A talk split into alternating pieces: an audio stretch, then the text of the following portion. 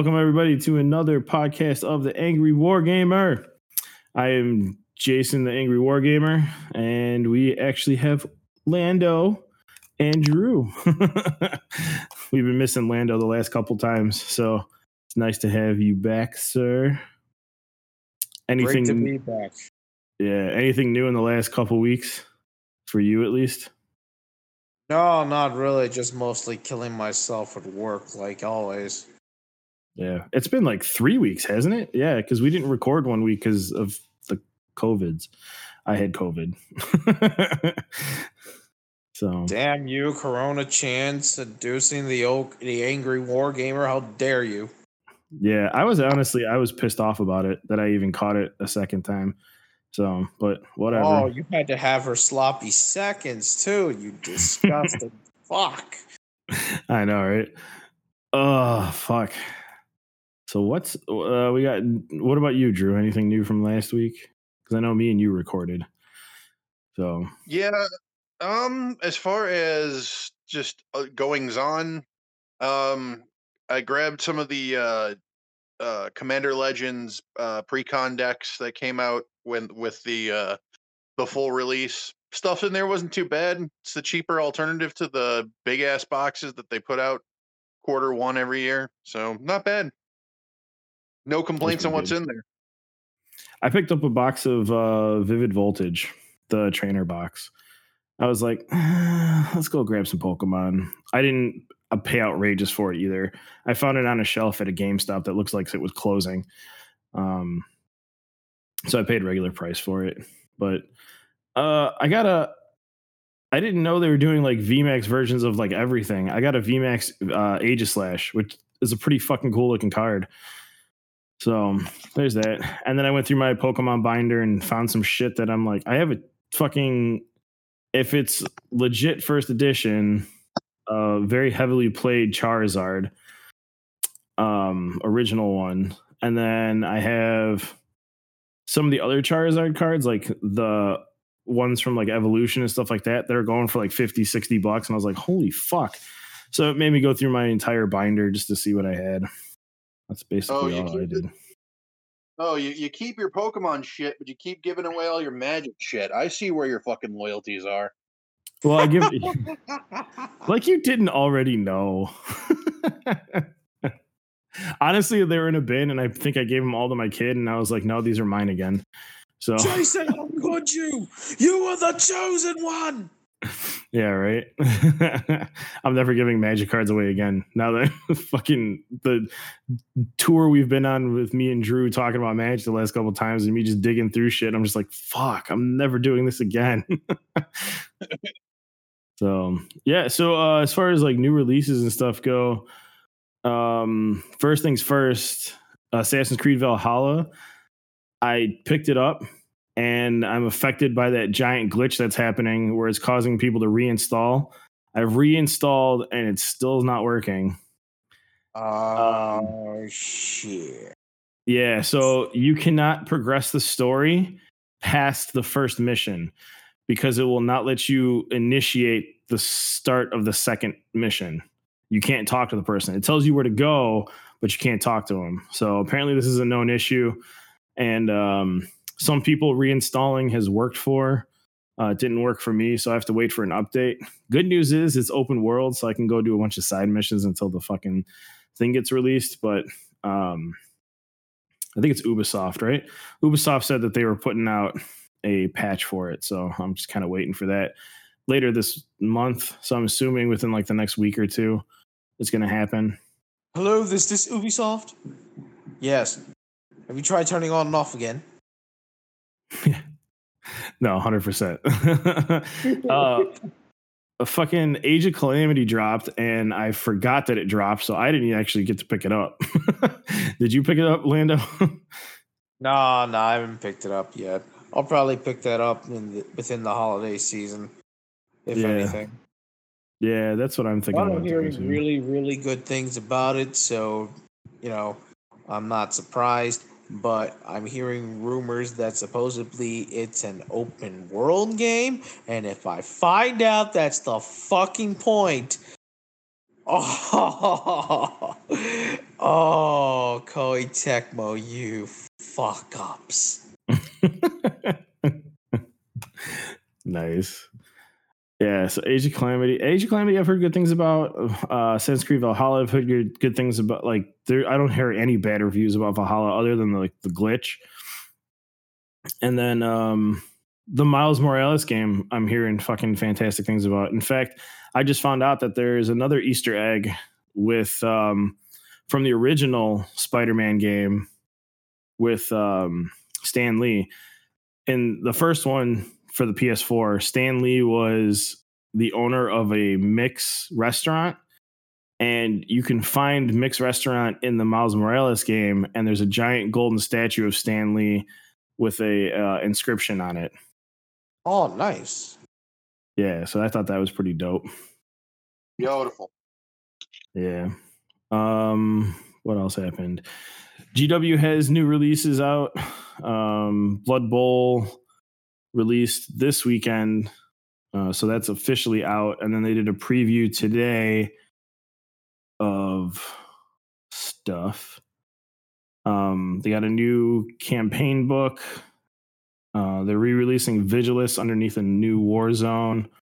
Uh, the new Dark Eldar Codex is coming, and the Codex supplement for Dark Angels.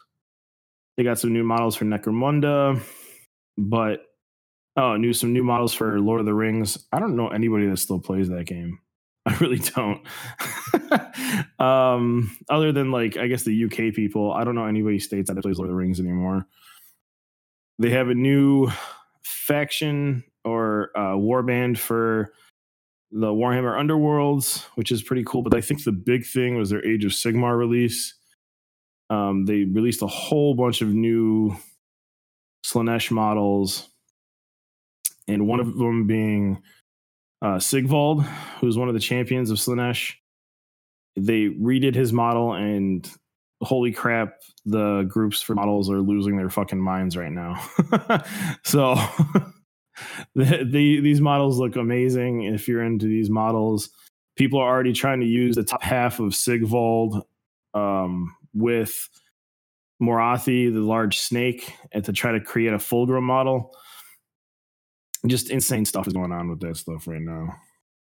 So that's GW miniature releases. Um, what else we got?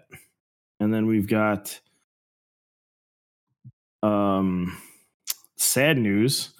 Uh, Kirby Morrow, the voice of Goku, Miroku, and um fuck did he do? He did Cyclops. Southern. Yeah, Cyclops, most notably. Uh, he's known for those. Uh, he's been in a bunch of movies and TV shows. Uh, he died at the age of 47, which is incredibly sad. That's way too young. Um, but agreed. Rest in peace. Yeah, so we lost a good voice actor, and I know me and Lando have been talking about voice actors at least a couple of times in the last like week.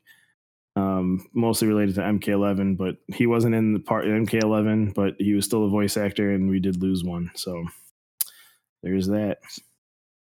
See, it's funny because with Kirby, Kirby was my uh, entryway into most anime because the, all the English dubs were all done by Ocean when I first got into it. So he was he was my Miroku for when I was watching Inuyasha in high school and he was my fucking Goku because they were oh the Ocean dub was the first dub that came stateside, and yep. I like as far as I'm concerned, he will always be the voice of Goku for me because you know Sean Schemmel is uh, a lackluster. He just doesn't have the pop. He did so. Fair. He I think um Kirby Morrow. He did 118 episodes, and I think that was the entire Frieza saga. Um, yes. Before before Funimation took over. So if you got into Dragon Ball Z back in the day, that was your voice of Goku for the whole Frieza saga. So the funny part is, is they technically did do all the way up through the Buu saga. I found yes, those episodes. they're scattered few. So Kirby was still a voice of Goku, but it just Funimation took over for uh, localization for America. But yeah, Ocean they basically had all. They they basically uh uh, aired only the Funimation dubs in in the U.S., while Ocean released their their dub only in Canada, which is why we know so little about uh, their work outside the first no outside the Frieza saga. Yeah, that's crazy in my opinion. But it seems to be the new thing where companies are taking over and then getting rid of uh, old things, old actors, old whatever. Well, the legally they can't keep them anyway. Legally, they really Yeah. can't. I mean, they could rehire them. That is also true. So, but yeah, I don't know. It's it's the whole as far as voice acting goes. I know me and you talked about this. It's it's like there's no real acting. It's just voiceover work. You don't really get.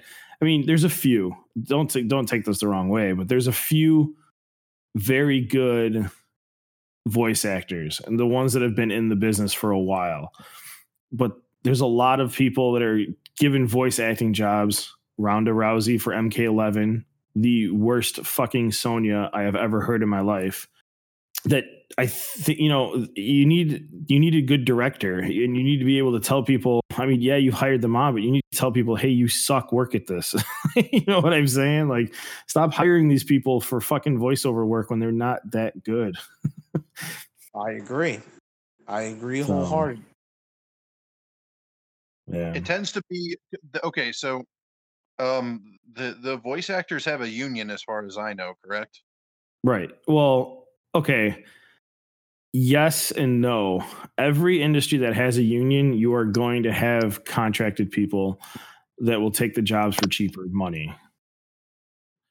Um, but yeah, most of the big names are part of a union. In fact, there wasn't there a lawsuit within like the last like five or six years with the voice actors. There was Yes. something going, yeah, there was something going on where the the union didn't like it and they all tried to like strike and boy. Actually, they did strike, if I'm not mistaken. Yes, they did. So, yeah, they did. I mean, they did a really good job of getting. They got Peter Weller to do the RoboCop voice, and they got um, I can't say the guy's name. The guy who plays Shang Tsung in the movie to do Shang Tsung's voice. Ho Yes. Sung Pak. What was it?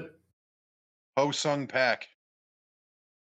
No, it was a different name. It started with a T. I th- I'm almost positive. Um, actually, I'm going to pull up the list of names right now. IMDb MK11. Sorry, Ho Sung Pak. Ho Sung Pak did something separate. Never mind. I am. Hold on. Uh, Cary-Hiroyuki Tagawa. Tagawa, yeah. Yeah, Tagawa. Yep. He was one of the few exceptions since he did an iconic role, and not to mention, that dude did not really need to make much of an effort to bring the impact of Shang Tsung. He was practically born to play as Shang Tsung, and he did a phenomenal job performing as him in uh, in Mortal Kombat 11. Um, just just a wonderful job. Um, who else is there? Oh, and they got Stallone. So you got Stallone, Peter Weller.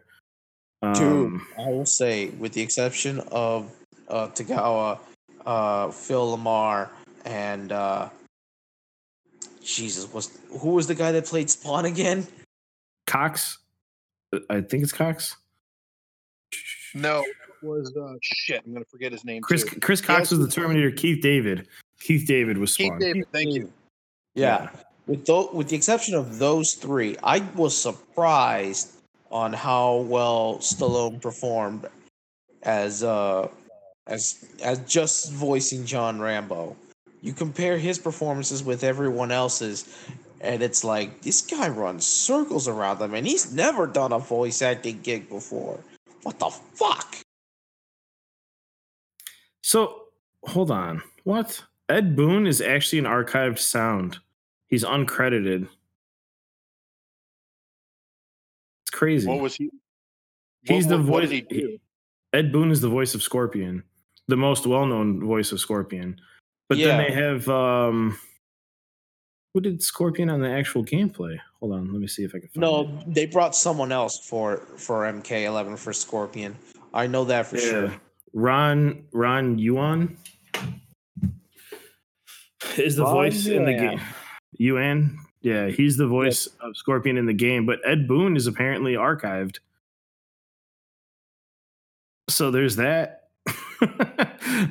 Oh no, it's because uh it's probably due to his uh to Scorpion's signature attack because he's technically the voice of Get over here. oh, that makes So- sense. Yeah, so I mean, there's a, a long list of people. Uh, a lot of them have done these, you know, have been in Mortal Kombat for a while. But then you got fucking Ronda Rousey as Sonya Blade. I that's just the fucking worst. I think the reason they only brought her in to do is because she's an actual fighter. Plus, they, but pro- plus they probably liked it when she kept saying the word bitch. Because I feel like there's more than one scene where she uh it's with the intros of each fight with some of the characters where she flat out calls someone a bitch. And you could hear the emphasis of Ronda just going with the word bitch. So I'm like this these people must have really liked Ronda saying bitch Yeah, no, but if you if you've played the game and you played through like the fucking story mode and you listen to the interaction between um Cassie and her in the game, it is holy crap. Cassie, the voice of Cassie um is by far blows the fucking acting out of the water compared to Ronda just it's just fucking horrible, man. It's just horrible. If you I- ask you- me, Yeah, I don't me, they ex- should have brought back the voice actors for um because of from how MKX. bad fucking Sonya was. I don't know. Maybe, or maybe that's how it seems to be when you compare the two together side by side. yeah. And then there's Mileena. If you haven't heard her in the DLC, No. I, oh my god, it makes you want to rip your fucking ears off. oh no, I haven't I haven't uh gotten Mileena and I forgot to look it up. It's so bad. I know it's just the voice of Katana, just try, like they did it in the last game, but it's so unbearably noticeable and so cringeworthy that it's like, shut her up. Shut her the fuck up. Nice. yeah, no, I still have to look into it. I know we talked about it and I you told me that's how we got on the conversation of the fucking voice acting to begin with. But um, yeah, I never looked into it because apparently I was looking up other unimportant things on the internet that just fucking made people's heads explode. That's fine. so was the um one that brought it up to begin with anyway. this is also true. This is also true. um all right, you guys want to talk about the the samurai buyer thing cuz I don't know who they are and I know you guys were kind of explaining it to me. Um but the other two topics are going to be like super fucking meaty unless of course this I don't know about this. I don't know about this. But I know the other two topics we want to talk about are going to be fucking brutal. All right. I'll handle uh, I'll handle talking about Samurai Buyer with Orlando. So anybody who's any kind of importer has a general idea of who what Samurai Buyer brings to the table. They're kind of a third party company that bridges between Japan and the US. Um, their shipping prices aren't too bad actually for importing and they tend to be more towards the collectibles and toiletries kind of things. Um, I don't know if they had video games, but I know I think I saw Gunpla stuff on there. Uh, they had amiibos. That's what got me into Samurai Buyer all the way back in the day because the shortages that were happening in the United States were at the point where just like I just want the damn amiibos. I don't give a shit about the packaging or anything. So I ended up buying from them and getting some rarer amiibos for dirt fucking cheap back in the day. But I know they co- covered other stuff. But uh, I, I, as they were- part, I was part of their mailing list.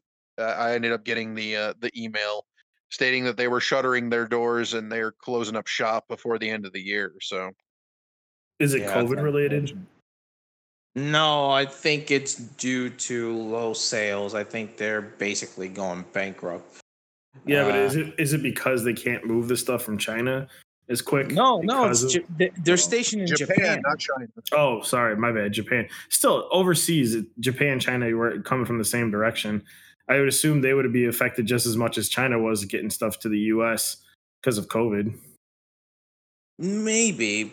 Um, that could potentially be it. Still, it is pretty sad because they were a decent little shop. They had all sorts of Japanese related goods that were uh that I were hard if- to come by. I wonder It if was- gun, the Gunpla stuff was um, the majority of their sales, and because a lot of people are distributing it now, I'm wondering if that hurt them. I don't think so, but uh maybe. I mean, I we can't deny that it may have had some sort of an effect. I just don't think it was detrimental. Oh, gotcha. Well, that sucks. It, it sucks to see small time. I mean, it they could be huge, but we're talking. I'm talking No, when no, I say no, they were not huge in the slightest. They were a niche little company. yeah. When I say small time, I, I'm not talking fucking multi million dollars here. I'm talking about know. the mom and pop style shops. But yeah, like it sucks to see a small time buyer, especially in like these times, just disappear. And and it's it's, it's been happening a lot. It's not just them. It's just it's happening to a lot of places. I'm actually surprised bookstores are still open. I'm not gonna I'm lie. surprised Nordstrom is still open. Hell, I was surprised that Ross, a store of all things that I thought it was more like on the luxurious side, is still open. Yeah, Ross, Ross, TJ not- Maxx. They're not luxurious. they just carry. The, Ross is literally TJ Maxx. and they just I carry. didn't know. I don't go to Ross. You should though. You can find some awesome fucking shit there. My buddy buys his uh his fucking shoes for skating there. They carry like Pumas. They carry like a lot of high end stuff. It's just it's like misprinted or not the best quality. It's like they're like an outlet store for like they're like TJ Maxx. What TJ Maxx is. That's what they are. they carry a lot of brand name stuff. Fair enough. Blue, blue branded G, TJ Maxx. Fine, whatever. I'll keep that in mind. No, it's really what it is. I'm not lying about that. I'm not doubting you. I'm just basically trying to etch it into my head what it what it fucking is. Should I ever decide to fucking go in for once? But no, I agree with that. I, I'm surprised they're still open because the the the shops like that, like the outlet places, they don't have like an online presence like everyone else does. That's why Nordstrom's is still up because Nordstrom's has an online presence at, of, of some sort. So, um, yeah, I don't know, but I'm like bookstores. Like I've got uh, a shop by me called Bookies that has two locations and both of them are going strong, and I'm I'm shocked. I'm really shocked because like the libraries seem to be failing, and the only reason I can see Barnes and Noble being open is because they're owned by Amazon. So it, it shocks me when I see places that I feel like should not. I take that back. Not should close, but are surviving when odds like this are against them. but then again, like I guess you can social distance if no one ever goes into your store at more than like one or two people at a time. So Gotta throw- enough. got to throw in a little humor there. so now that sucks. It's, it's, it, toy stores, especially. I think toy stores. Uh, We need more of them, and it sucks that these places are closing down because of Toys R Us. I, I- Toys R Us kind of did it to themselves, but fuck, man, we need another Toys R Us or at least a KB Toys. Like fuck, I want to go into a store and and look at toys. That's what I want to do, and I don't want it to be fucking Walmart where I'm or like Target where I'm grocery shopping. I want an only toy store. Oh, those were the days. yeah, if I had the money, I'd fucking open one. You know how much You'd money be you can make miserable doing so. Angry War Toys. Oh, dude, it'd be it'd be 100 percent backed by other ventures. It wouldn't just be on its. no, you would start small though. I would open like a little like maybe comic shop size toy store. Yeah, just call it the Angry War Toys. Angry War Toys. I don't Oh, know, man. man. At the moment, at the moment, I'd recommend you wait until things start to. Uh, oh no, I'm not. Fuck, fuck that. If anybody's starting a business right now, you've got balls, and I commend you. Especially if you if you can successfully do it. Man, I'm gonna I'm gonna just jump on your back and just learn for what you're doing because anybody that's like trying to do anything that's not scalping at the moment, I don't think he's gonna survive.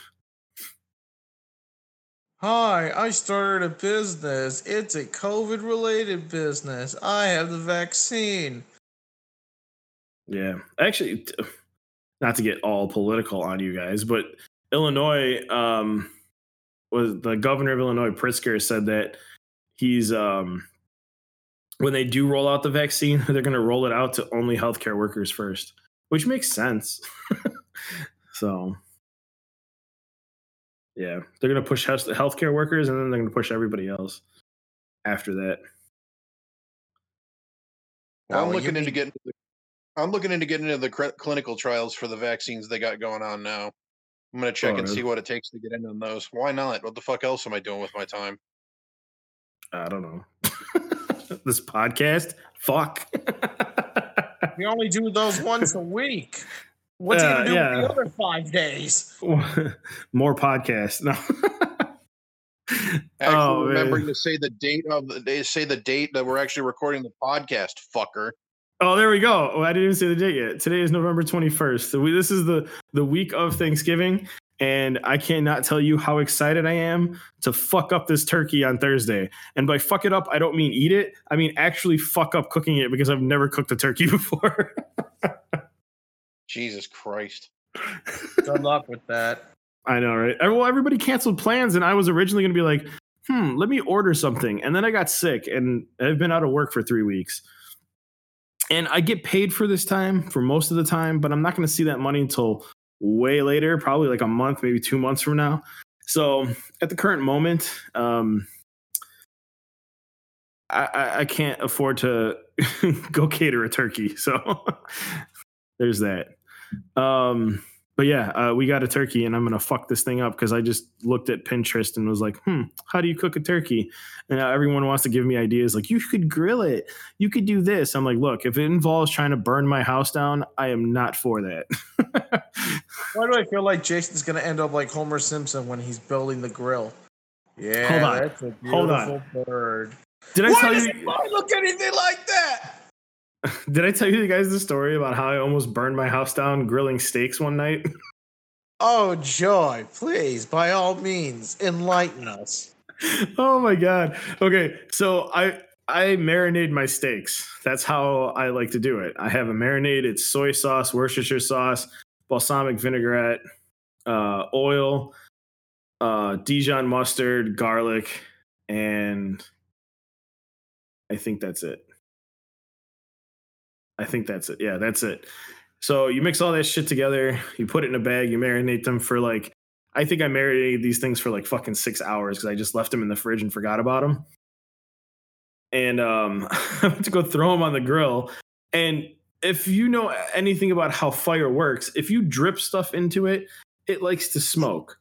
So the steaks were cooking, and then mind you, they were only on for like three minutes by the time I realized that my house was almost on fire. so they're like dripping, and I'm like, okay.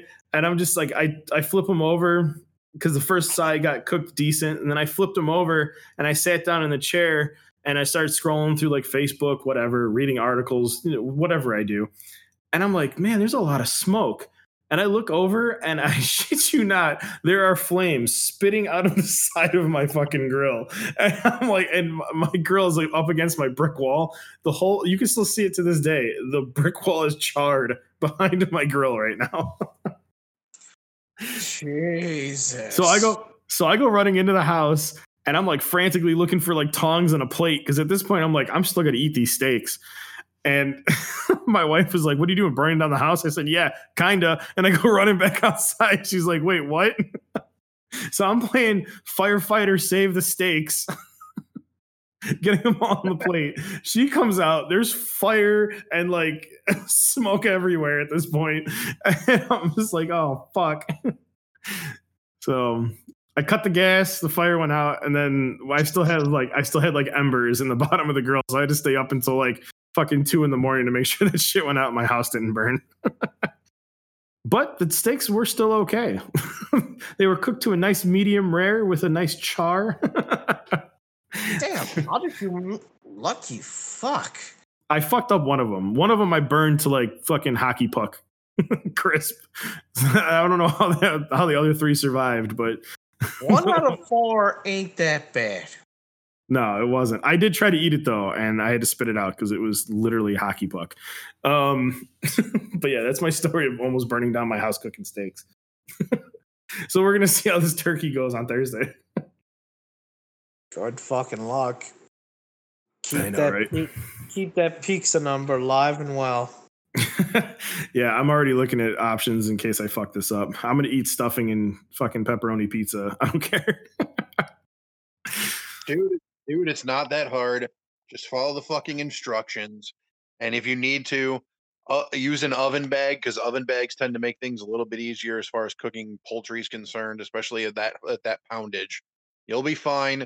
Don't worry about it. Just don't deep fry the motherfucker.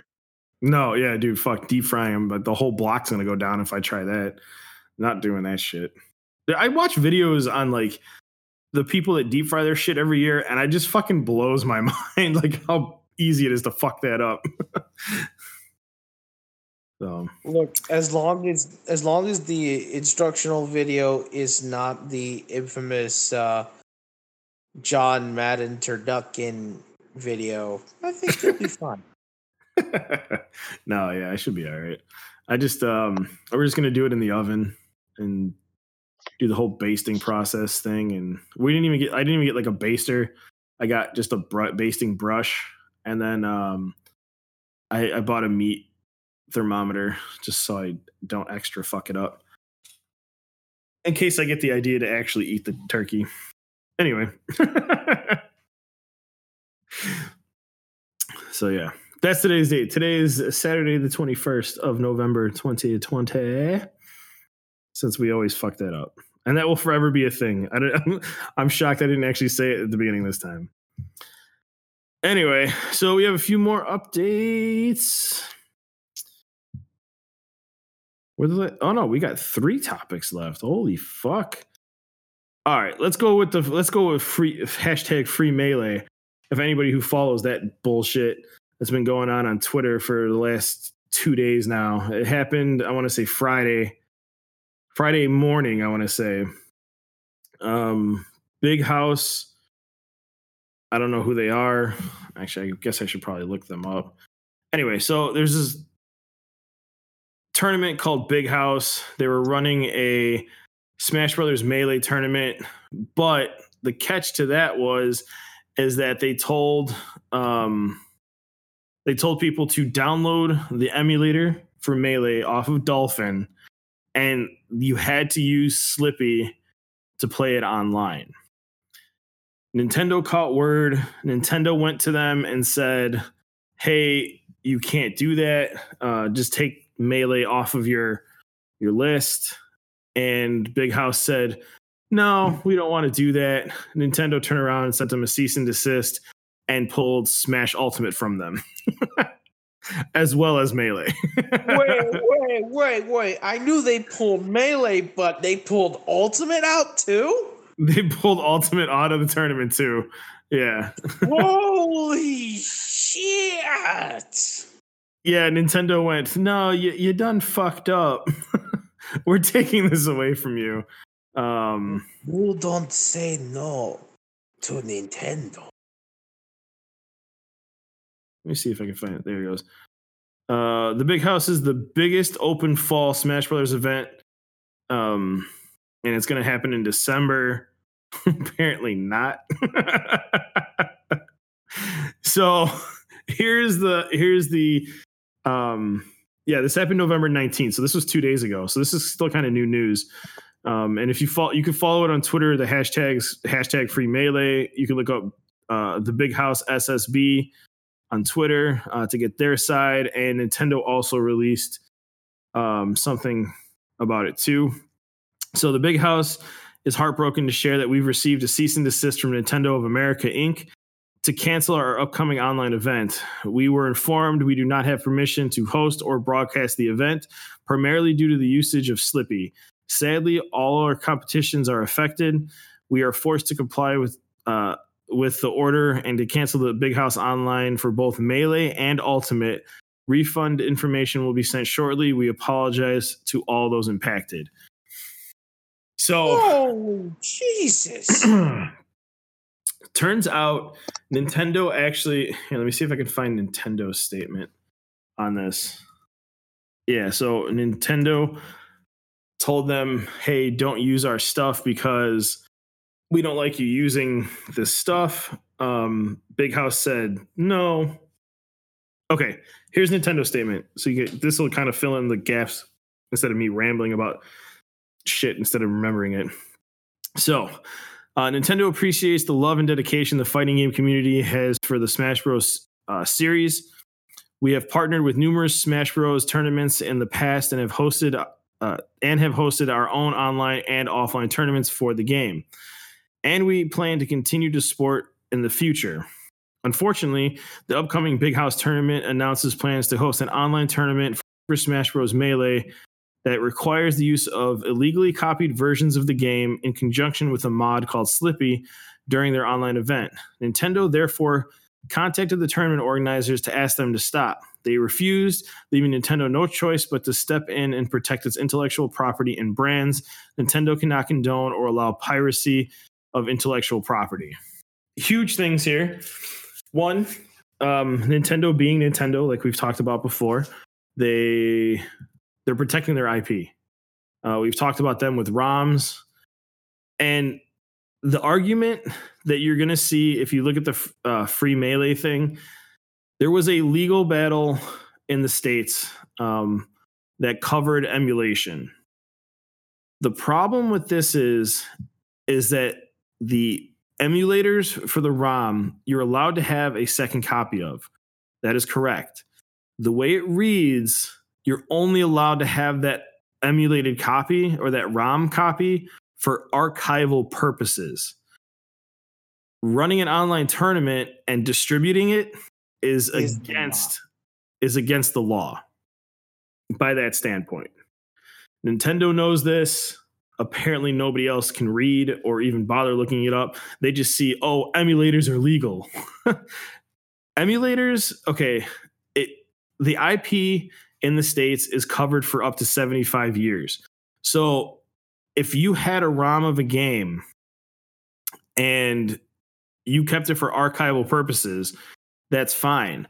But if these sites are redistributing these ROMs and they don't have, you can make a fair use argument out of it as far as like streaming goes, but you're not allowed to distribute it because they the company still owns that IP for 75 years. So by the time you're able to use it, you're probably going to be dead anyway. I know I'm not going to be a fucking 100 years old like trying to play fucking Smash Bros Melee. So I, there's a huge thing with that. And this actually the the lawsuit cover was involving Sony at the time, not um Nintendo. So Nintendo is just kind of piggybacking onto the law stuff that happened with Sony. And Nintendo's been winning. Nintendo's been shutting down stuff for fucking years now. We we've talked about it at least five or six times on this podcast alone. And we're only fucking what 13 episodes in now. So yeah. Um what you're seeing now is all these Smash Bros. people saying, uh, Nintendo's trying to kill Smash Brothers. They're trying to ruin the community. Fuck Nintendo. Boycott Nintendo. Bring back Melee. The whole free Melee thing. Um, I think Nintendo's in the right, and I I think they had every right to do that, and I think it was very bold of a tournament organizer to be like, "Fuck you, Nintendo," when they clearly need Nintendo. All they had to do was pull Melee off and play Smash Brothers, and they're still trying to keep an event running in an online format because of COVID. I I don't know. What did we lose? We lose. So here's here's my question. Um, what exactly was stopping them from just altering the parameters of their tournament? All they had to do, uh, uh, uh, all they had to do was this, and and I'm gonna go with what Verlisify was talking about because Verlisify made two videos about this shit, and I'm I'm I'm with him on this one. Nintendo's in the right. All they had to do to fight this, quote unquote, was to go, hey, we're being tasked by Nintendo to ensure that everyone has legitimate copies of this game. If you do, and within the rules of emulation that are set forth in, by, by the US, you need to have a legitimate copy of Melee. We need to see you with a copy of Melee. A pro- we need a proven copy of it. If necessary, they need to send the copies of Melee to the tournament organizers if necessary. And then you can go and download the emulation and the mod necessary to actually play it. That way, we can give Nintendo the proof that everybody has legitimate copies.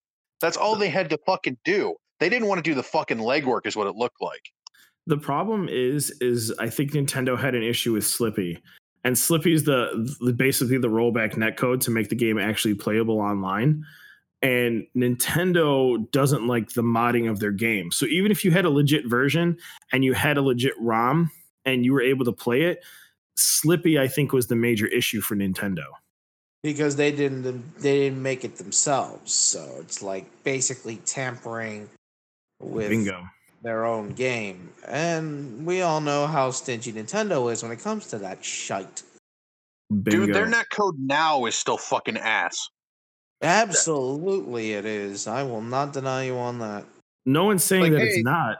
But the problem is, is Nintendo, like we've talked about before, is notorious for not approaching the people that have designed the stuff to acquire the stuff to put it out themselves Instead, they'd rather shut it down and figure out their own way. Is that necessarily the situation, though? Now, I'm not going to play. It's not a devil's advocate thing. I'm just flipping on the other side for for for intrinsic purposes. Look, these people just make the these people make this shit before. Like in their heads, they go, "Okay, Nintendo's not making any more games for the GameCube. Cool, they're done with the GameCube. That that generation is over." And a lot of people just kind of brainstorm that shit after the fact and they just do it. They never talk to Nintendo about doing that. Not to say that they have to. Let's be perfectly honest. If this was for personal use and it never went up on the internet and these people were just doing this with their own little group of friends, it would never reach Nintendo and Nintendo wouldn't give half a fuck. I nope, genuinely it's... think it. I genuinely think because it becomes a thing, Nintendo stri- strikes it down when they notice it. It's literally a reaction response scenario it, it's um who's making money on it.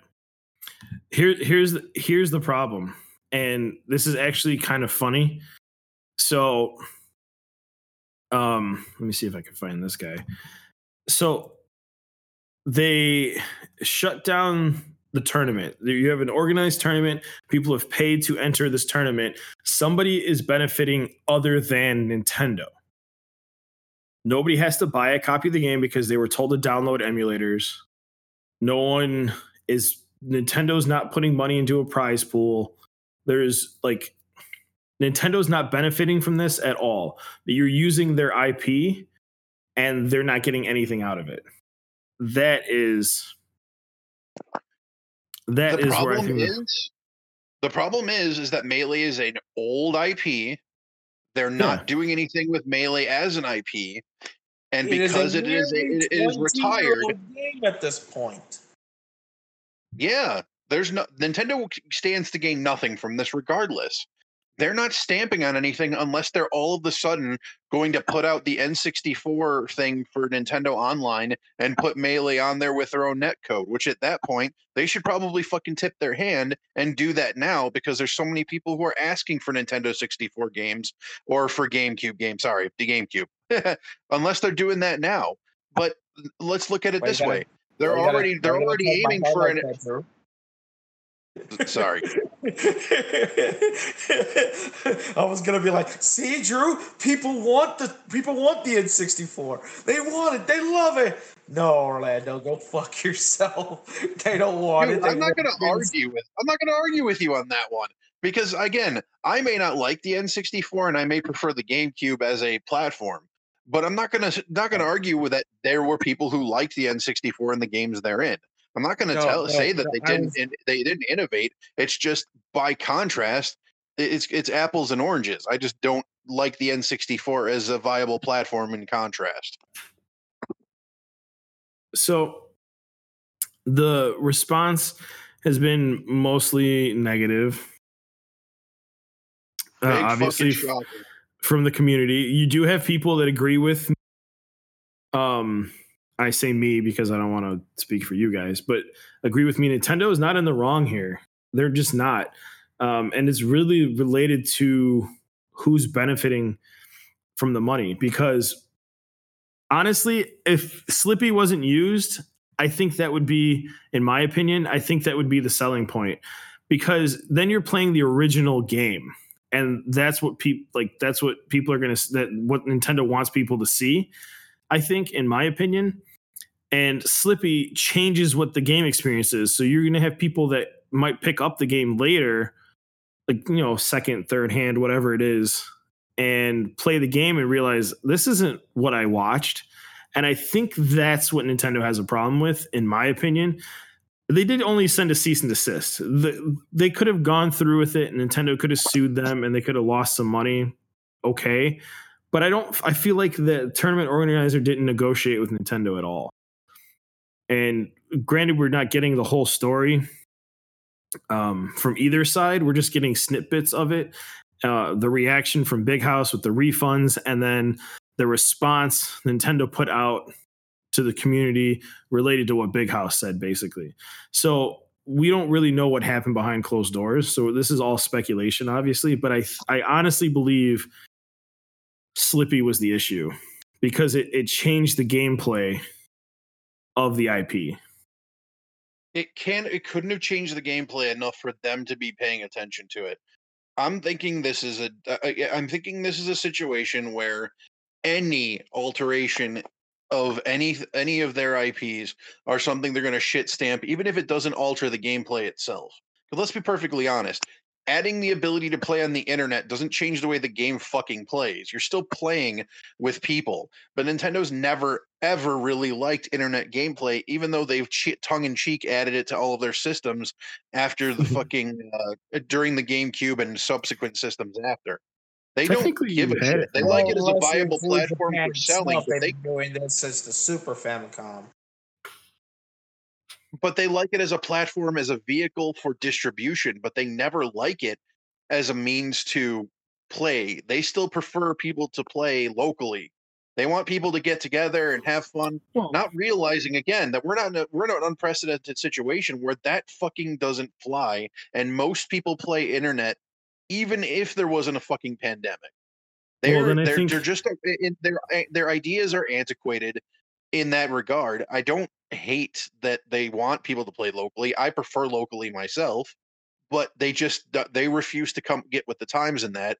And with Melee, it's an old IP that they're not going to make any money off of anyways. They're eh, for me, it's d- down the middle. They're right for doing what they're doing, but it's such a gray area that doing so takes a shit on the fucking fans who've been who, who've been supporting Nintendo for a very long time. So I'm not I, I can't give Nintendo I, full credit on this one, and I'm not going to give Big House full credit on this one. Big House probably fucked up. They probably blew, blew off Nintendo when they fucking asked the question about it. And when they got shit, when they got raffle stomped, they were fucking bet shocked because they, they weren't paying attention. Yeah, well, I mean, their whole thing was based around Smash Brothers, and then they got both of their IPs taken away. I don't uh, like. Well, they had to pull the they had to pull uh Ultimate because of the uh the lack of cooperation that came from not uh from not heeding the Right. request. But in the end of the day, it's it's it's all about what you weigh in terms of the uh, uh of the debacle. Do you weigh more that uh what's the name of the what's the name of the offending party? Big house. Big house. Big house. Okay, so it's either you weigh toward way more towards uh way big house for uh not heeding Nintendo's warnings and not fucking around with the uh uh with melee or do you weigh more against Nintendo for not being more lenient or or should I say flexible with their products even if they are older that they don't even make a single dime off of anymore. None of none of Melee's copies being sold at this point is going towards directly towards Nintendo. It's only going to the third parties that sell Correct. And the netcode itself is not something that's being sold anyway. It's not being profited off of in any way. So it's just like it depends. It, it, it's if you look at those perspectives, it's like what do you weigh more? Which one would you uh, agree with? In reality, I think both parties have some issues that, at the end of the day, could have been avoided. I think this whole debacle could have been prevented, if you ask me. But Yeah. who who's the more responsible part uh party is uh it depends on which do you weigh more. No, hundred percent. There was, I mean, this isn't the first time they've had issues. They have Nintendo had issues with Project M, but from my understanding, from what I've been reading just on Twitter, I haven't really looked into Project M a whole lot. Um, Project M was something similar. It was like an update to Smash Brothers Brawl for the Wii. Yes, it wasn't just a brawl; it was a complete mod where they basically changed the entire game's engine to that of Melee's. Yeah, so uh, they Nintendo had an issue with that, but I think that died for a completely different reason. Nintendo didn't hasn't like it, died. but Nintendo didn't go out of their way to completely shut down Project M. I, I don't know. It's No, that's what I'm saying. It hasn't died. They're still updating it to this day, and No, some and there's a and there's a version of it for Ultimate. The original, the Mm. original team that was that made Project M discontinued Project M like three years ago. They made a big deal about it. Project M as a mod still exists in various forms on the internet, but the main co- main group who made it does not have access to it anymore. Fair enough. There you go. That's probably everyone. Everyone's blaming Nintendo for that, but I don't think Nintendo was related to that. Um, Uh, Other they than- probably decided to end it just so as a as a preemptive motion to prevent Nintendo from eventually striking it down. Probably. Anyway, so um, one of the big response. I don't know if you guys know who he is. His name's Ludwig. Um, some fucking rich kid streamer who plays Smash Brothers, who supports a lot of the Smash Brothers shit. Um, I don't really know much about this guy other than he's just a big name in Smash Brothers, and he's got a lot of money. Um, but he's throwing a charity event, ten thousand dollar event. The winner uh, picking the charity the money goes to, all played through Slippi. Um, in place of this event, and he's trying to get all of the big names: Mang0, Hungry Box, Leffen, all those guys, and I think that's a good response. And here's the thing he's making it sound like Nintendo's shutting down the whole melee scene. This is a charity event. Nintendo will not shut down a charity event because no one's collecting money. All the money that's being donated is going to a charity. And they've already raised almost $30,000 for this tournament. So it's like, but everyone's just like, oh my God, he's saving, he's a savior to us and all this. And I'm like, okay, you're allowing people to play in a tournament, but the other tournament had a prize pool, had money attached to it, had everything like you would need. This is just a charity event that people could not take seriously just and then donate to a cause. So it's a good cause, don't get me wrong, but I don't I don't It's see this as bad. how yeah, I don't it's not it's, it's 100% not the same. It's yeah, you're throwing a melee tournament, but you're not no one's winning any money out of it. They're just donating to a charity. So Nintendo's not shutting that down. There's no way they're going to shut that down. Cuz no one's making money and it's for a good cause. like Actually, it's more importantly the latter. Because why would Nintendo ever consider shutting down a charity case? That would look that would look awful on their part, especially so when the, when they themselves do shit like that all the time. It's Right. not necessarily something they would want they would want on their uh if anything if anything, if Nintendo came out and said, "Hey, this is a good thing. We're gonna we're gonna match the money you raise," then what Um, happens? Then everyone's just like, "Oh shit, Nintendo's the good guy again." Like- I don't know. It's I- oh man, it's just people are dumb, man. They're just straight fucking stupid. They can't. They don't think. They're like, oh my god, they're killing our game. No, they're not. They're not killing your game. They're game hasn't been your your game's been dead for nearly 20 years. it's man, it's just the melee community. I don't know why they're still stuck on that game, but there's still a community there, and it's just fucking toxic as shit.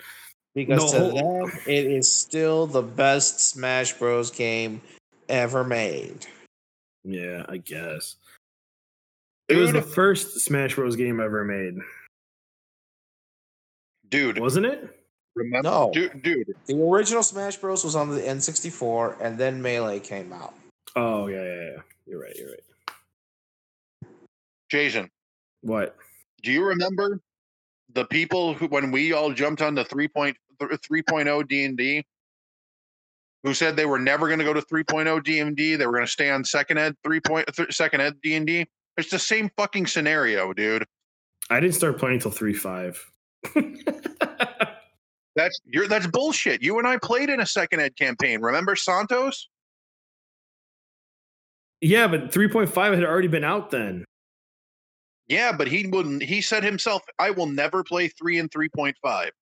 Those do not exist. I'm not going any further than than second ed." Do you know how many people said were the were the same way as he was? It's No. like it's that they're basically the melee players of fucking D and D. I like second ed though. I really did. but I had already I the I, when I started playing D and D, I was already 3.5. They would probably be like, "Why are you playing that when the second edition is right here?"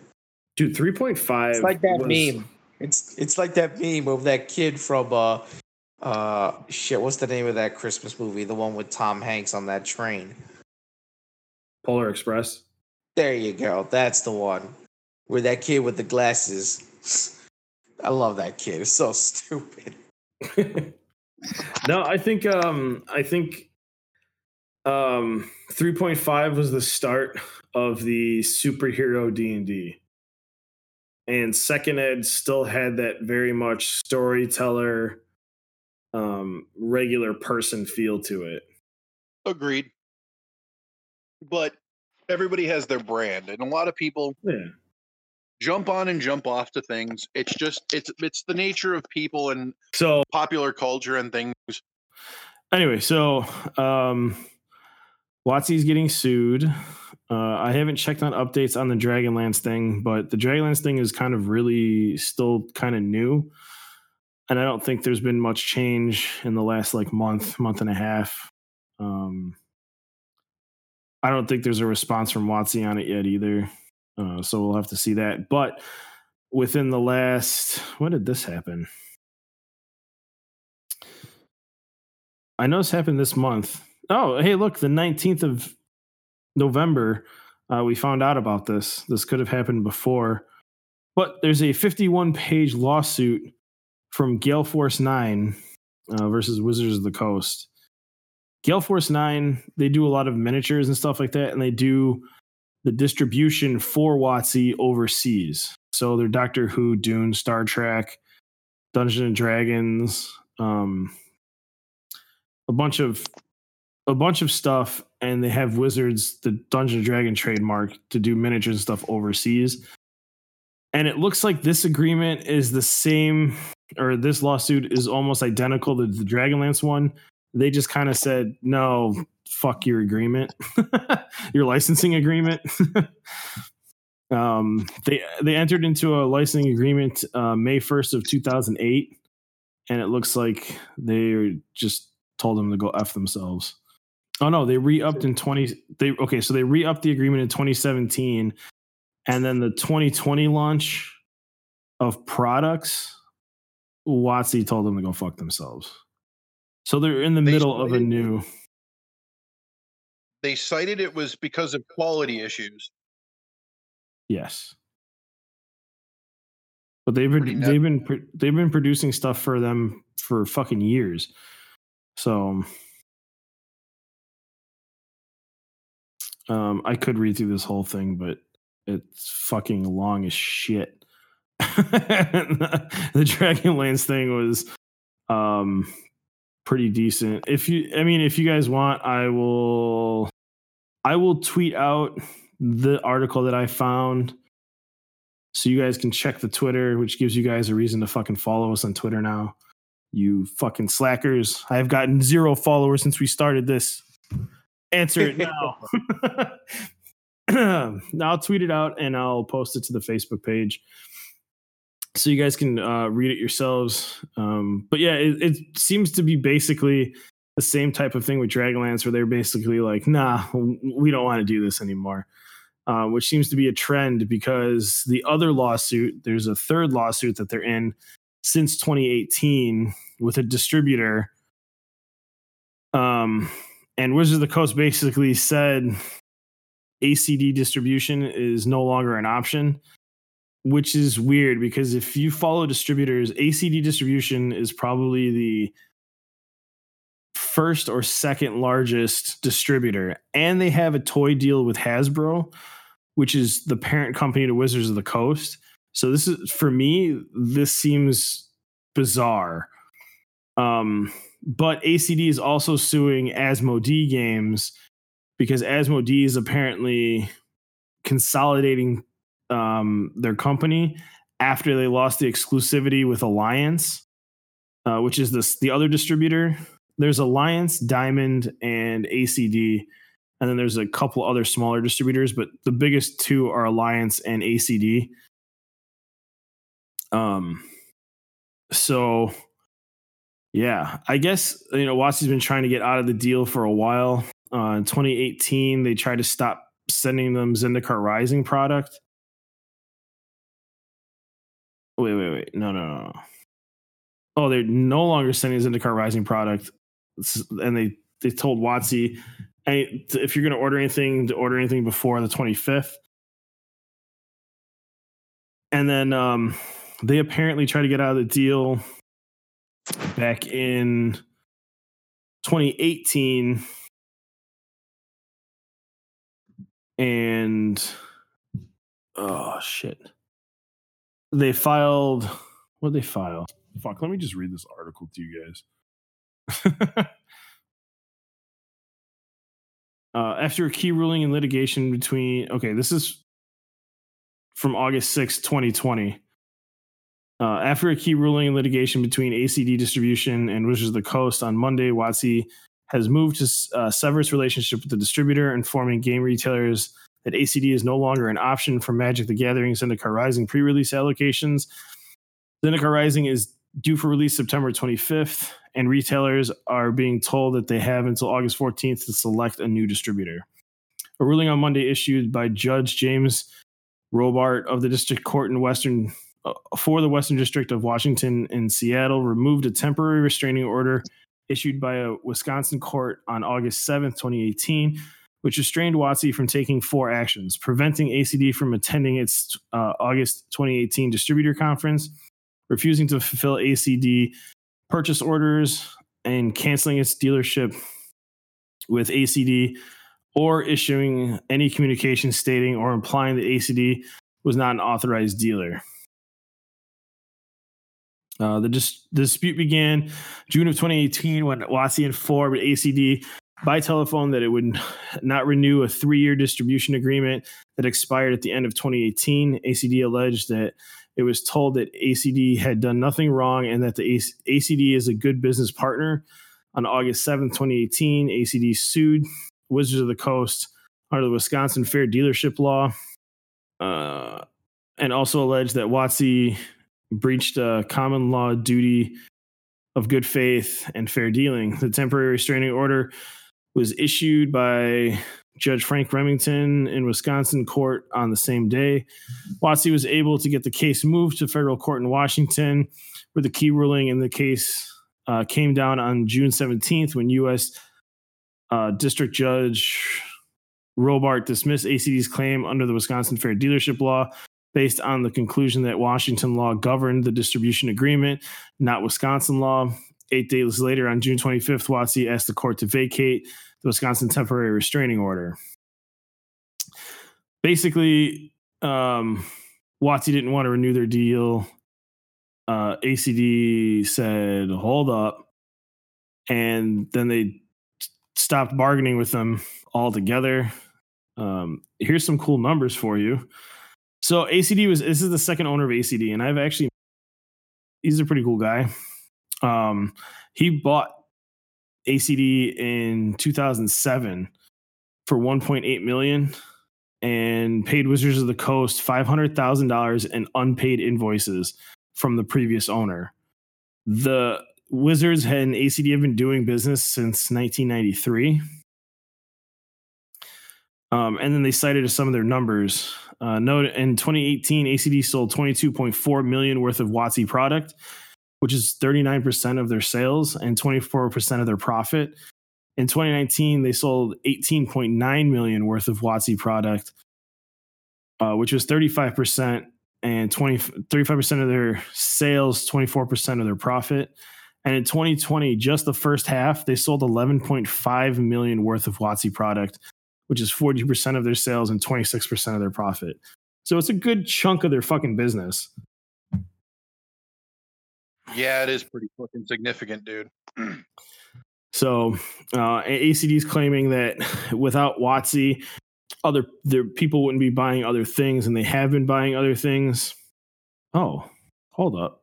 The Asmodee, maybe you should look in the Asmodee thing later, but ACD uh, picked up the Asmodee USA line beginning July 1st as Asmodee terminated its exclusive relationship with Alliance Games uh, and has also been building its wholesale toy business in recent years. So, yeah, it it seems really weird that Wizards is canceling their deal and Hasbro has a deal with them to sell their toys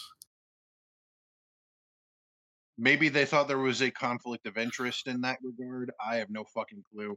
When it comes to when it comes to distribution and logistics, that kind of stuff always kind of feels very suspicious to me as to what the ulterior motives end up being with decisions these companies make, especially if at, at, any given point they've already had a good working relationship up to that, you know, juncture. I don't know what what compelled them to do it.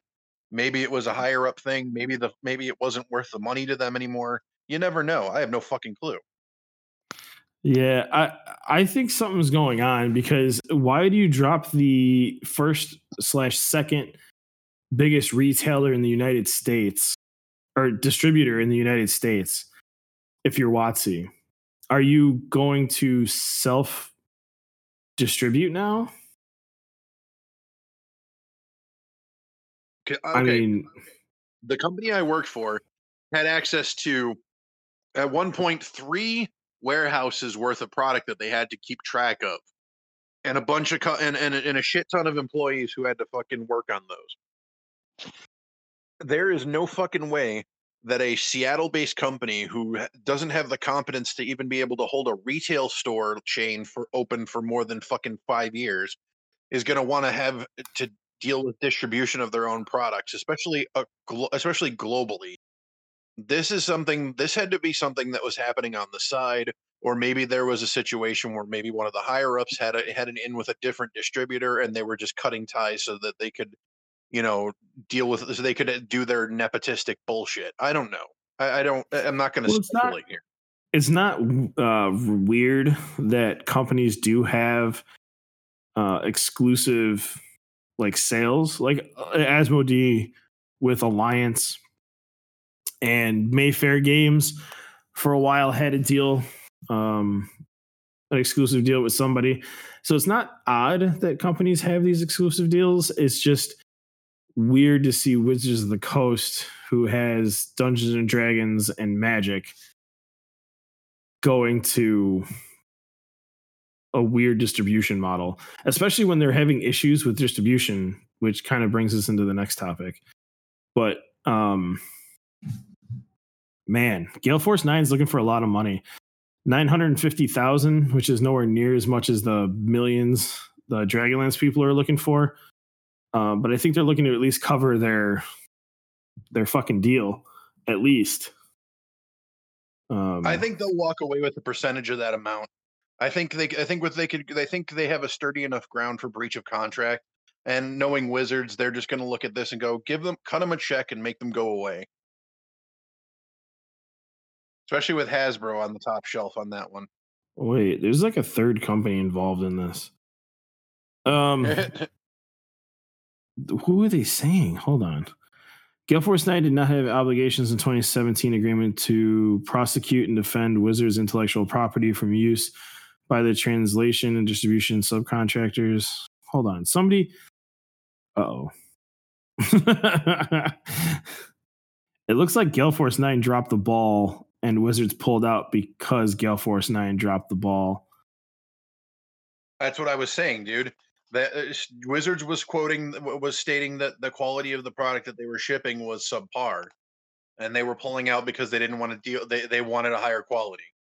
Gale Force 9, hold on, sent products to Black Book Editions. Yeah, so they subcontracted out the intellectual property to two different companies, and those intellect one in Korea for the Korean translation, and the French. It looks like. Gale Force 9 also takes care of the translate translating of the foreign products for Wizards. So it looks like Gale Force 9 dropped the ball and these companies fucked it up. And Wizards is like, nah, we're done. So yeah. Oh, these other companies misused the intellectual property of Wizards, and Wizards is pissed. So uh, I can't say they did anything wrong there either. By just briefly reading through this, sounds like Gale Force Nine has um is trying to relieve themselves of any responsibility. So Wizards might be going after those other companies. I can see that happening. Oh, good, a pass the buck scenario. I can't. really- Yeah, I mean, this is what it feels like. Like I said, it's fucking 51 pages long. The article only highlights certain aspects of it.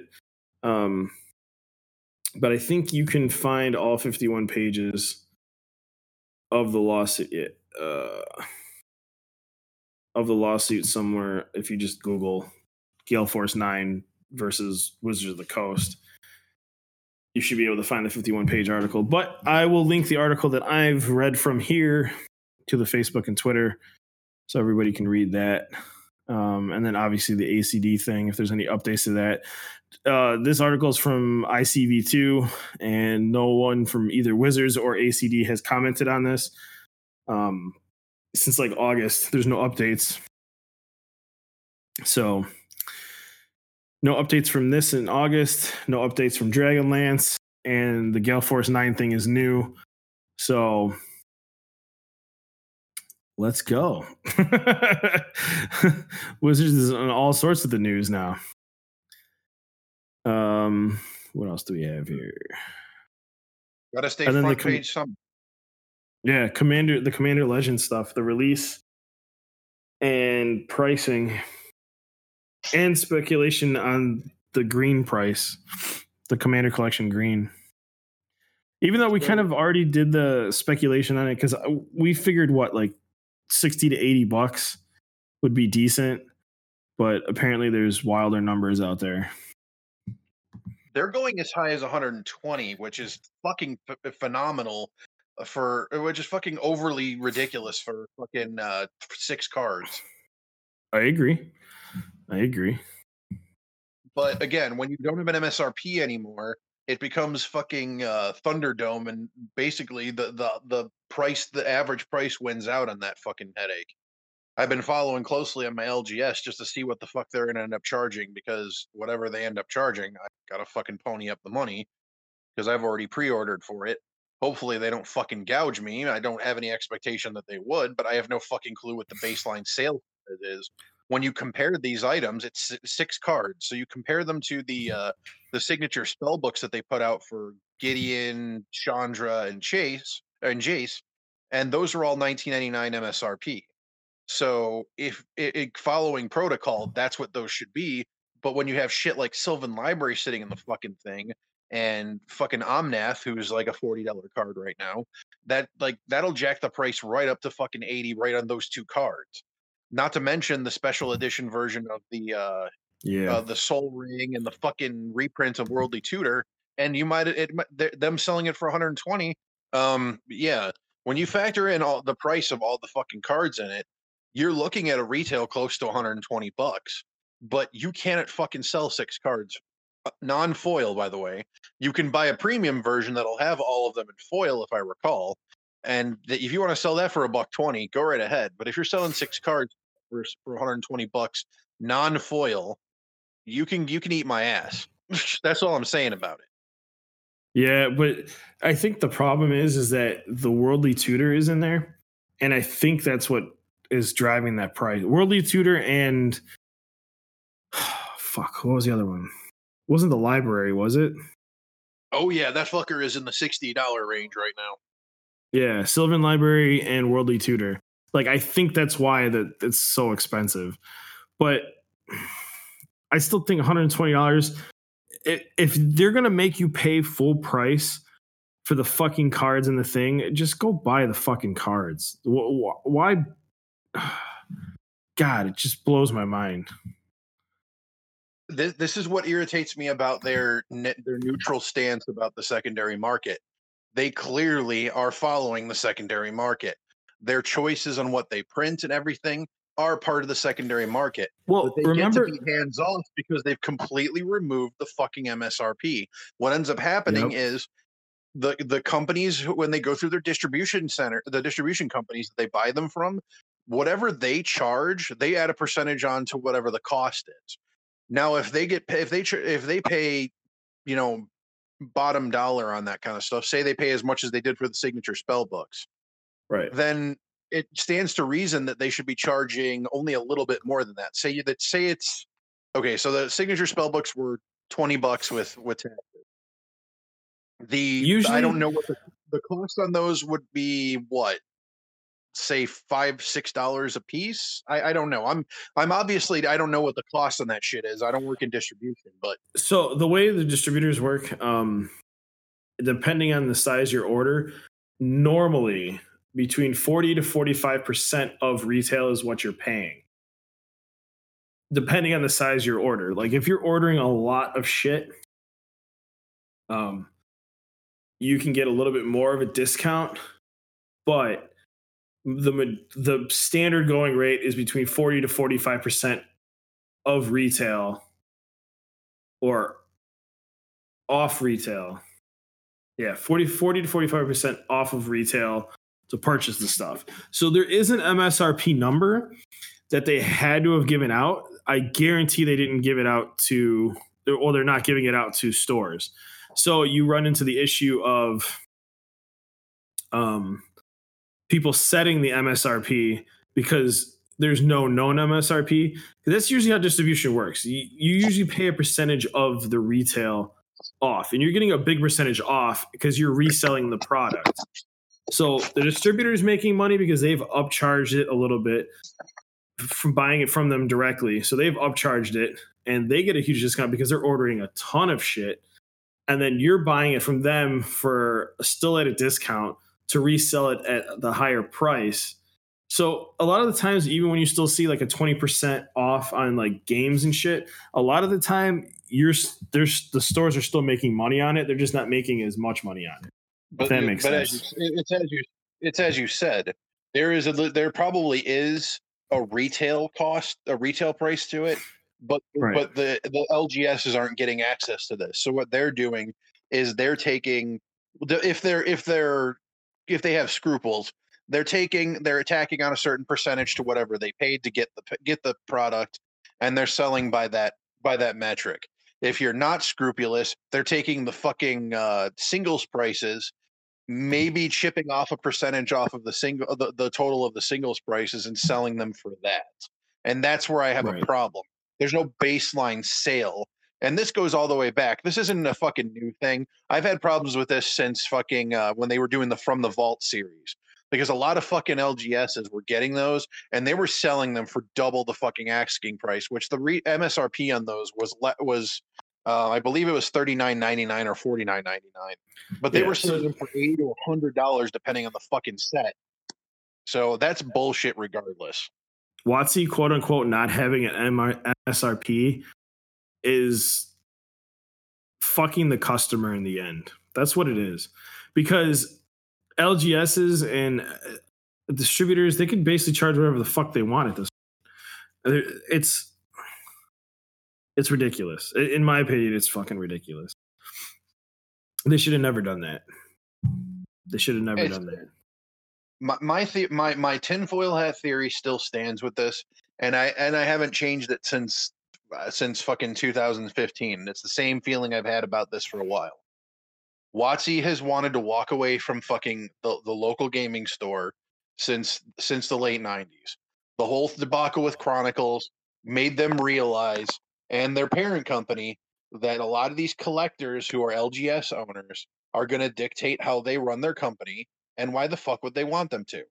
They can go to a big box store like Target or Walmart, say, This is what we're selling you, this is what you're getting, this is the packaging we're putting it in, this is how much you have to spend per, per product.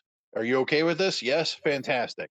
They want to cut out all of that fucking headache that the, the secondary market has created for them, all the while skirting the edge of it because they have people who work in their company who probably, uh, who probably, and I'm going to say that with allegedly attached to it, benefit from the secondary market in one way or another. And they, uh, and obviously, this is this has been a wholesale push for a while.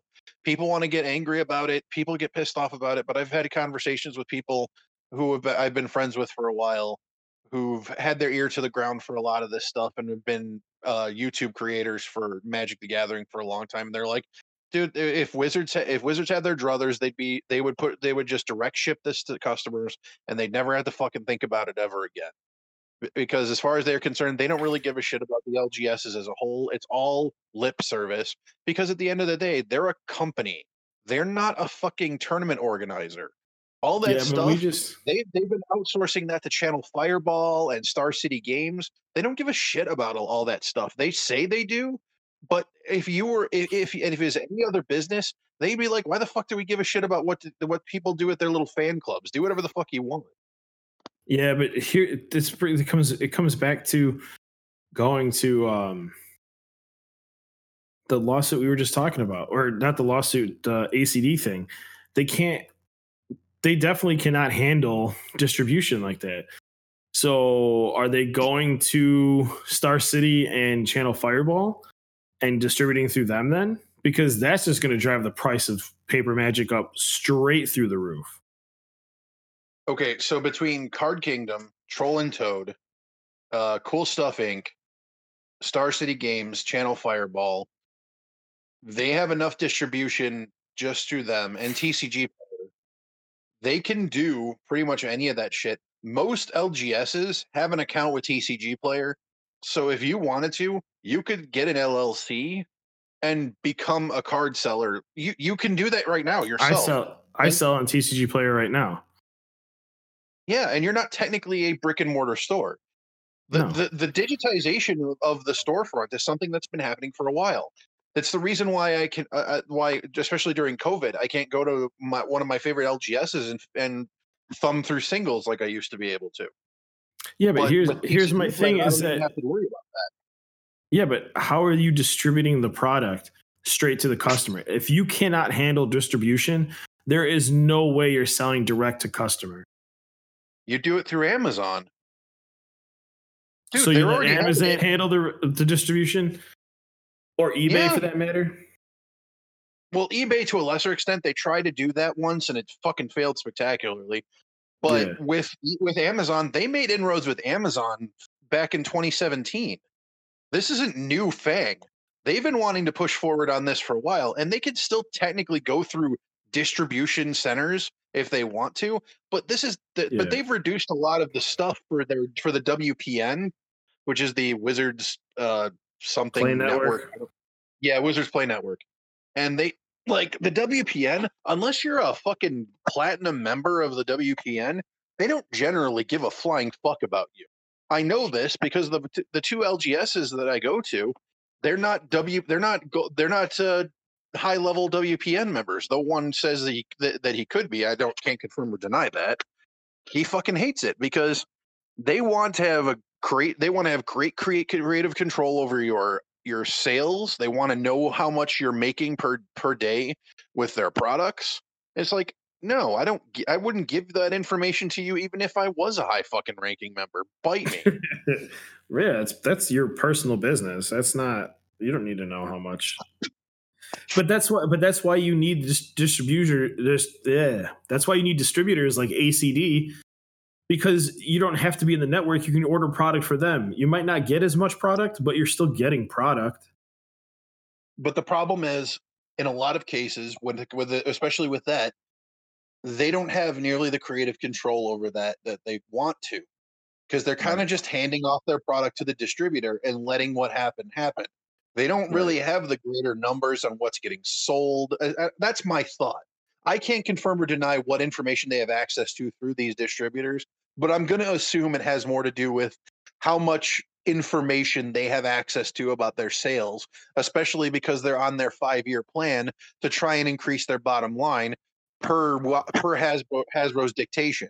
So they probably are just trying to make sure that all of their avenues for their for for revenue are clear and concise so they don't have to deal with any headaches going forward as they go forth and fucking fist fuck the the uh, the the wizards the, the magic economy with all of this fucking product did you see next year's lineup of fucking sets it's going to be a goddamn shit show they're putting out a they're they're, re, they're re-releasing the fucking plane uh, the time spiral uh set again they're putting Yeah. out a fucking forgotten realm set for christ's sake Jesus Christ. I know. Not to we, mention I know we, we glossed over the, the times we glo- we glossed over. I know that for a fact. But then, um, I haven't honestly. I haven't looked past Commander Legends. I probably won't because I'm probably just gonna play Commander. and that's perfectly reasonable. But the situation at hand is is that that this is not what's been happening this year and the last year. This is a fucking tr- this is the this is the state of things that's going forward until WotC can get the profitability that they desire, and that means more fucking secret layers, more collections, more commander sets, more pu- more pushed power level shit that's going to be coming out. And it's Yeah. that's just going to be the thing. You're gonna you're gonna have people who are just going to tap out of Magic because they just don't want to fucking buy anymore. The the the fucking the fucking the buying fatigue is really strong. If it wasn't for the fact that they don't that December doesn't have anything that they're they're putting out other than the the Commander Collection Green, I wouldn't have any interest in buying any more MTG for the time being. They're putting out so much fucking product. Every fucking day I hear people is like, I can't keep up with this shit. And I don't blame them. They're, sh- you- you- they're going to oversaturate the market. I think I think we'll see the downfall of Magic the second they take their their finger off of the um the fuck's the name of that list? Oh, the reserve list. The reserve list. Yeah. The second they take their finger off the reserve list cuz they've already kind of started reprinting stuff that was on that reserve list. I, I think They when they did? when they fully take their finger off of it and say fuck it, then I think we need to worry. Well, that was the de- that was the thing that was that uh, Phil was talking about. I think in fucking episode one or two, dude. Uh, Phil called Double Masters coming out fucking two years before they did it, and it doesn't even feel like any kind of Nostradamus thing. Like he's just basically like it's just what they're gonna do. They're going to a more money driven money driven aspect. It's cardboard. They're flinging cardboard, and it's and when it comes down to it, he even said it himself. Is like guess guess they're gonna put out a fucking Power Nine set, foiled out, a full play set of each, you know, in 2024. And I and I know that's pretty facetious, but think about it. Like people have already been talking about the the nebulousness of the reserve list as a structure to prevent this prevent the market from collapsing. If that's really the thing that's holding your fucking game from collapsing, if that's the Dutch boy holding his holding the the the the, the floodgates with his thumb, you're all fucked because if if your game is literally a list of cards away from just imploding at any given point because yeah. four fucking sets eh, because seven or eight fucking sets of cards you just refuse to reprint wholesale or in kind i'm sorry then your game should die but i'm telling you also, jeweled lotus jeweled lotus and the reprint of the mox uh diamond not diamond.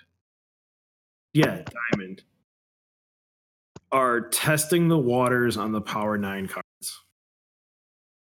Oh, hand. Oh, 100 percent agree. And that's really where it's going to cut. What it's going to happen. And it's mm-hmm. gonna, and they're going to do it probably as a secret layer, and they're going to sell that motherfucker for thousands of dollars if they're smart. If they're not, then they're going to undersell it by a fuck ton, and you're going to watch their entire watch the entire fucking secondary market just fold in on itself like a fucking like a PSA graded uh, PSA graded eight.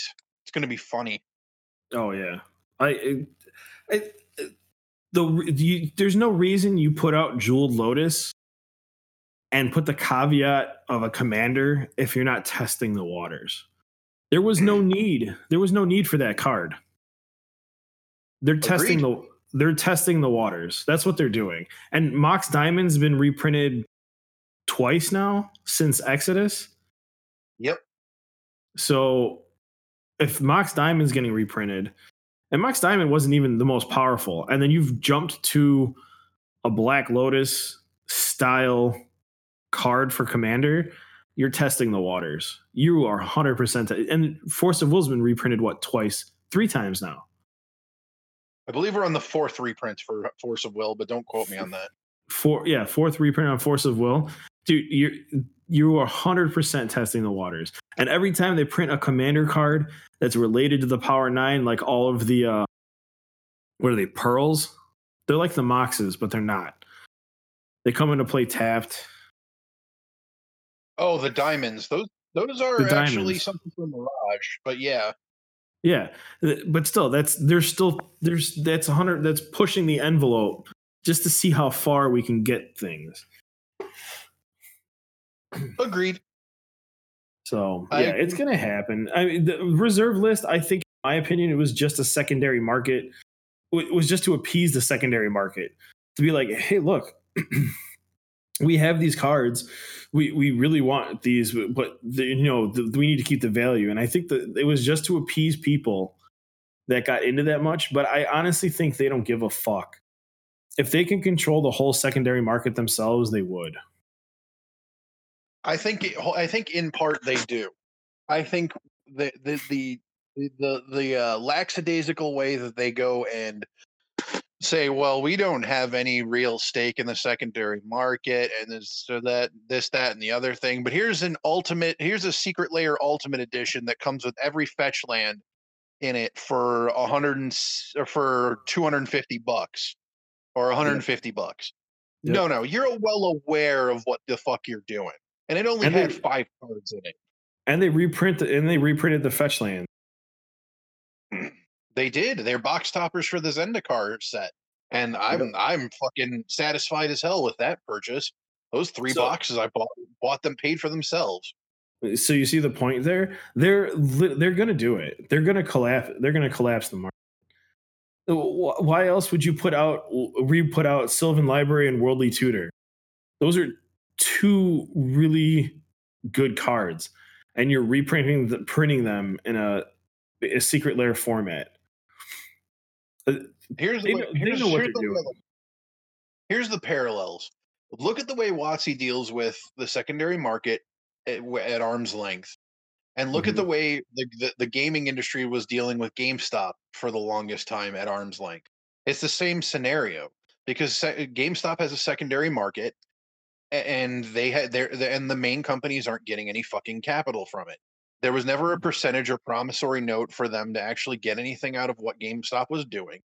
The only thing that they got out of it is when new stuff came in, that well, uh, GameStop was selling it because the, the fun fact, and I learned this from somebody who was trying to run a play in trade and ended up just running it into the fucking ground because he just didn't want to deal with it anymore. Games distribution, you don't make any fu- you can't make any fucking money off of game uh, off of selling games. The the the the uh, the the cost on those is so near what the sale price is in most cases that you're barely breaking even on a game if you sell it. So secondary market selling is really where all those companies are making it.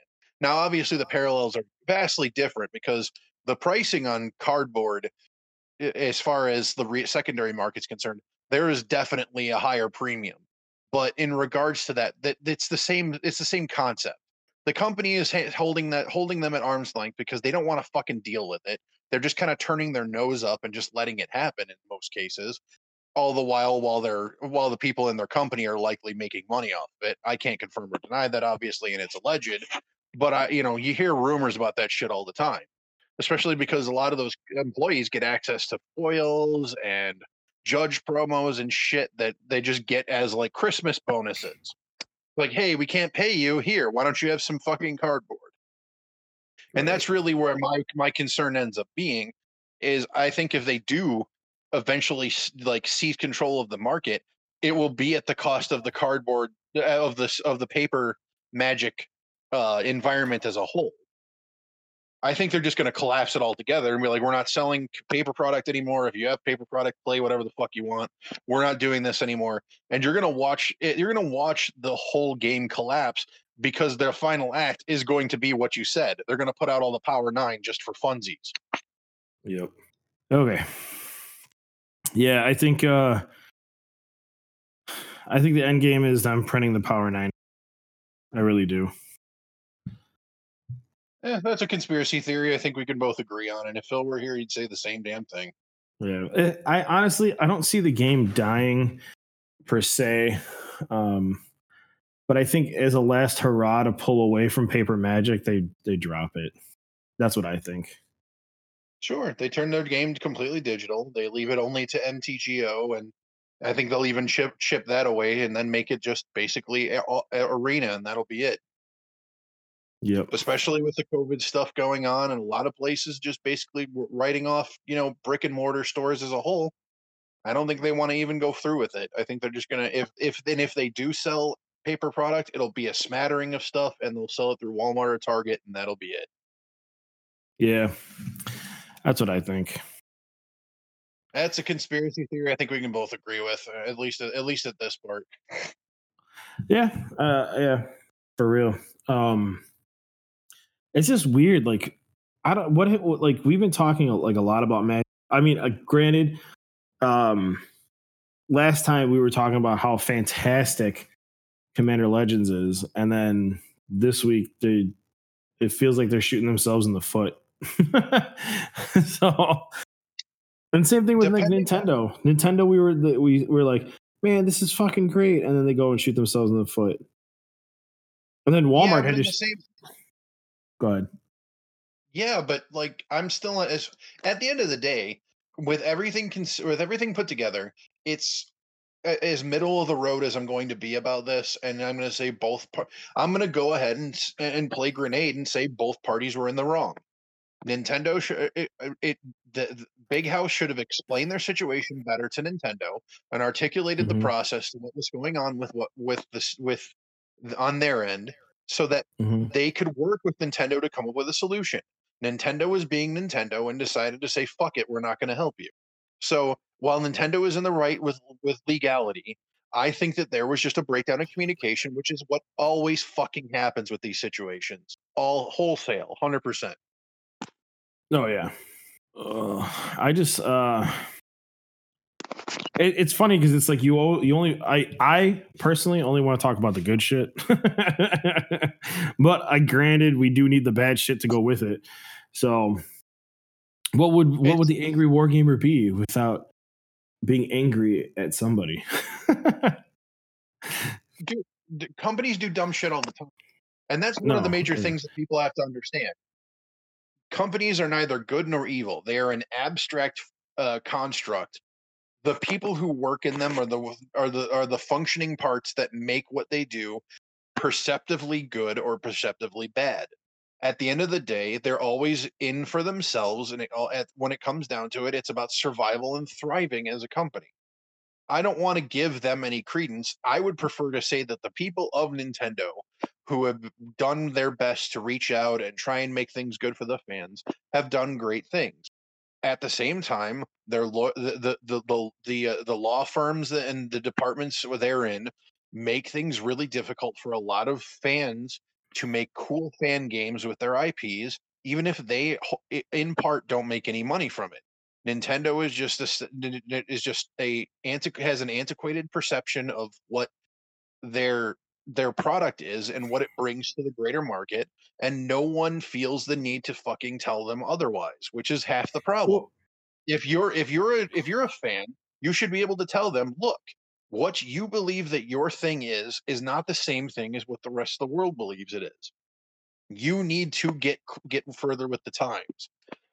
But you you're also going you're also slamming your head against the wall because they've been open as a company since the 1800s and steeped in tradition as they are they're really it's really hard for them to evolve with things No, it's uh, what I think.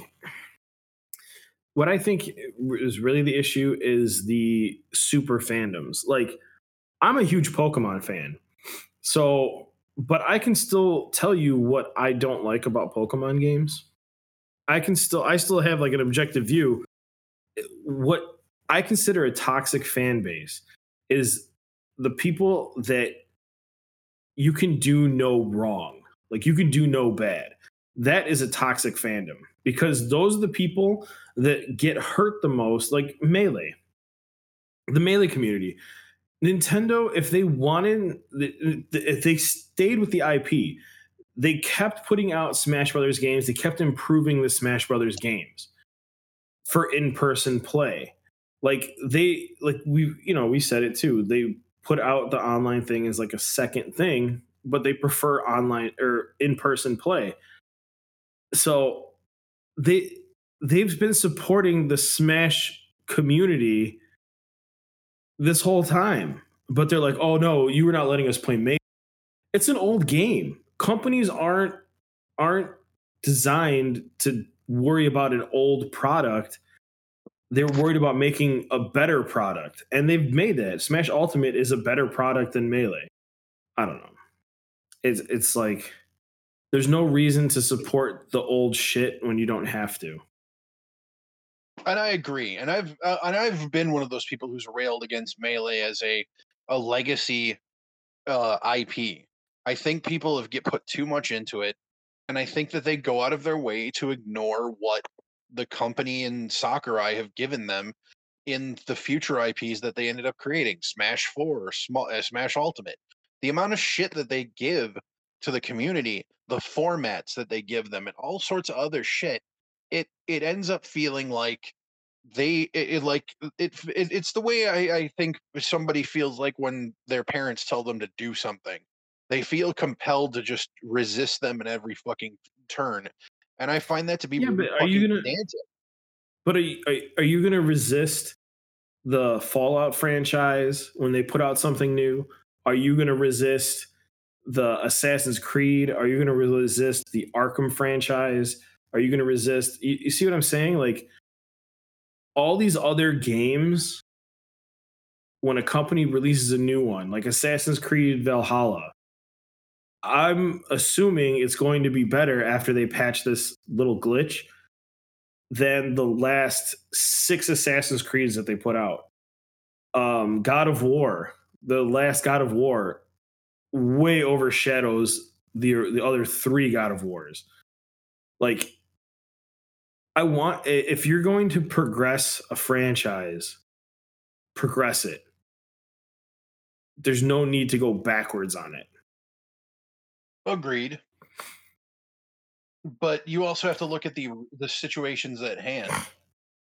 Some people, as I said before, just don't feel like riding that ride anymore. They're Right. done where they're done. They feel like the thing that they like is what they like and they don't need to go any further. And I don't and and sometimes that's That's based not on wrong. well to a point no because it's it's personal preference. So everybody can believe Right. what they want to believe. But when you bring a larger group of people and you become this vocal minority, or in maybe it's a majority, I don't fucking know. The- melee grouping, uh, as far as, far as I know, is pretty fucking thirsty. Like th- they're a hungry group of people who just love playing the game. I don't really find it entertaining to watch because it's the same shit over and over again with no real, you know, delineation from what was already came before but that's for them. I want I don't want them to stop doing that shit. But you can't expect Nintendo to keep fondling your balls every time you keep playing the fucking game while they're trying to innovate and they still have fucking three more DLC characters to put out for fucking Ultimate. They don't give And- a fuck what you're doing. and they But they still don't own the IP. You can't you can't be fucking with their IP, and then uh, because what happens when a little kid goes and sees that Smash Brother the the melee tournament now online, thinking, oh man, that's fast, but it's an emulator and it still looks like trash compared to graphics wise compared to Ultimate. You see what I'm saying? Like you're still fucking with their IP. and that's what they're worried about because they're making they over the last year they've made two years they've been making a huge push with ultimate ultimate know, hasn't I- dropped out of the news so it's like why would you want melee to overshadow your new game As a company, you don't. You want your your IP in its current iteration to have front billing uh, ahead of everything else that has come before it. right it, I'd say the same thing if there was a if there was a huge fandom for N64 Smash. I'd say the same thing for Brawl.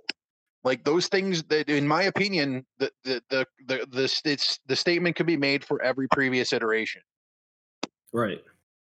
I agree. Now, if Nintendo wanted to, they would just re release Melee, right?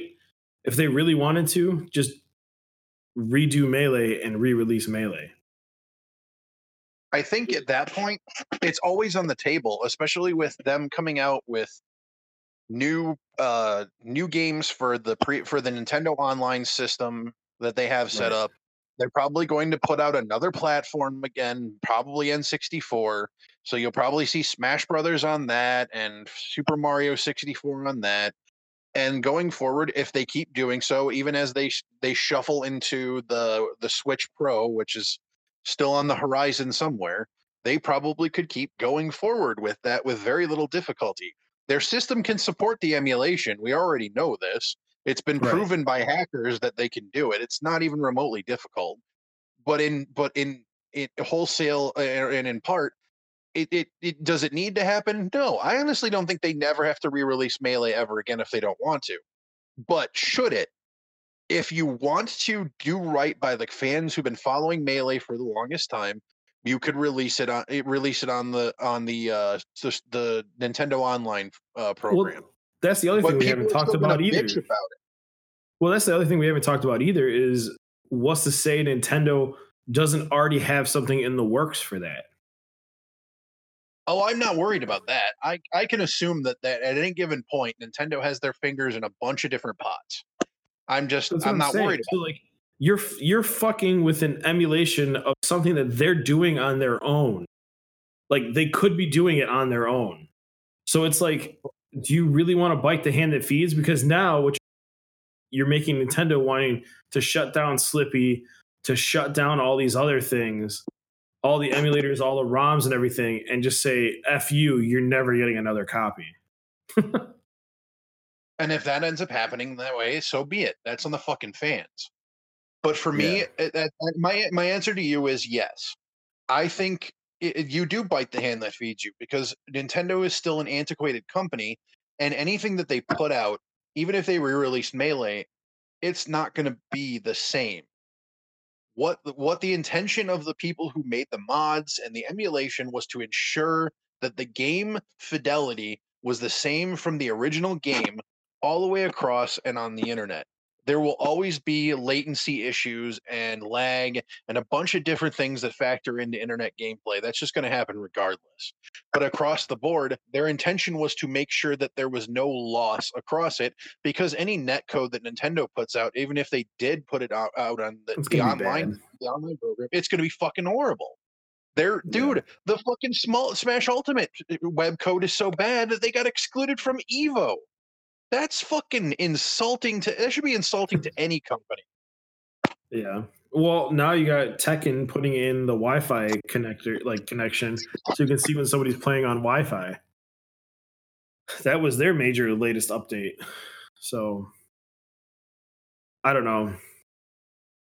I think people need to figure it out because if you you run into another situation like we're in now, people aren't going to want to play your games online. But to be fair, you have out of okay, we'll say we'll say like out of the millions of people that own Nintendo Switches and love Nintendo or are Nintendo fans, maybe a hundred thousand people play Melee.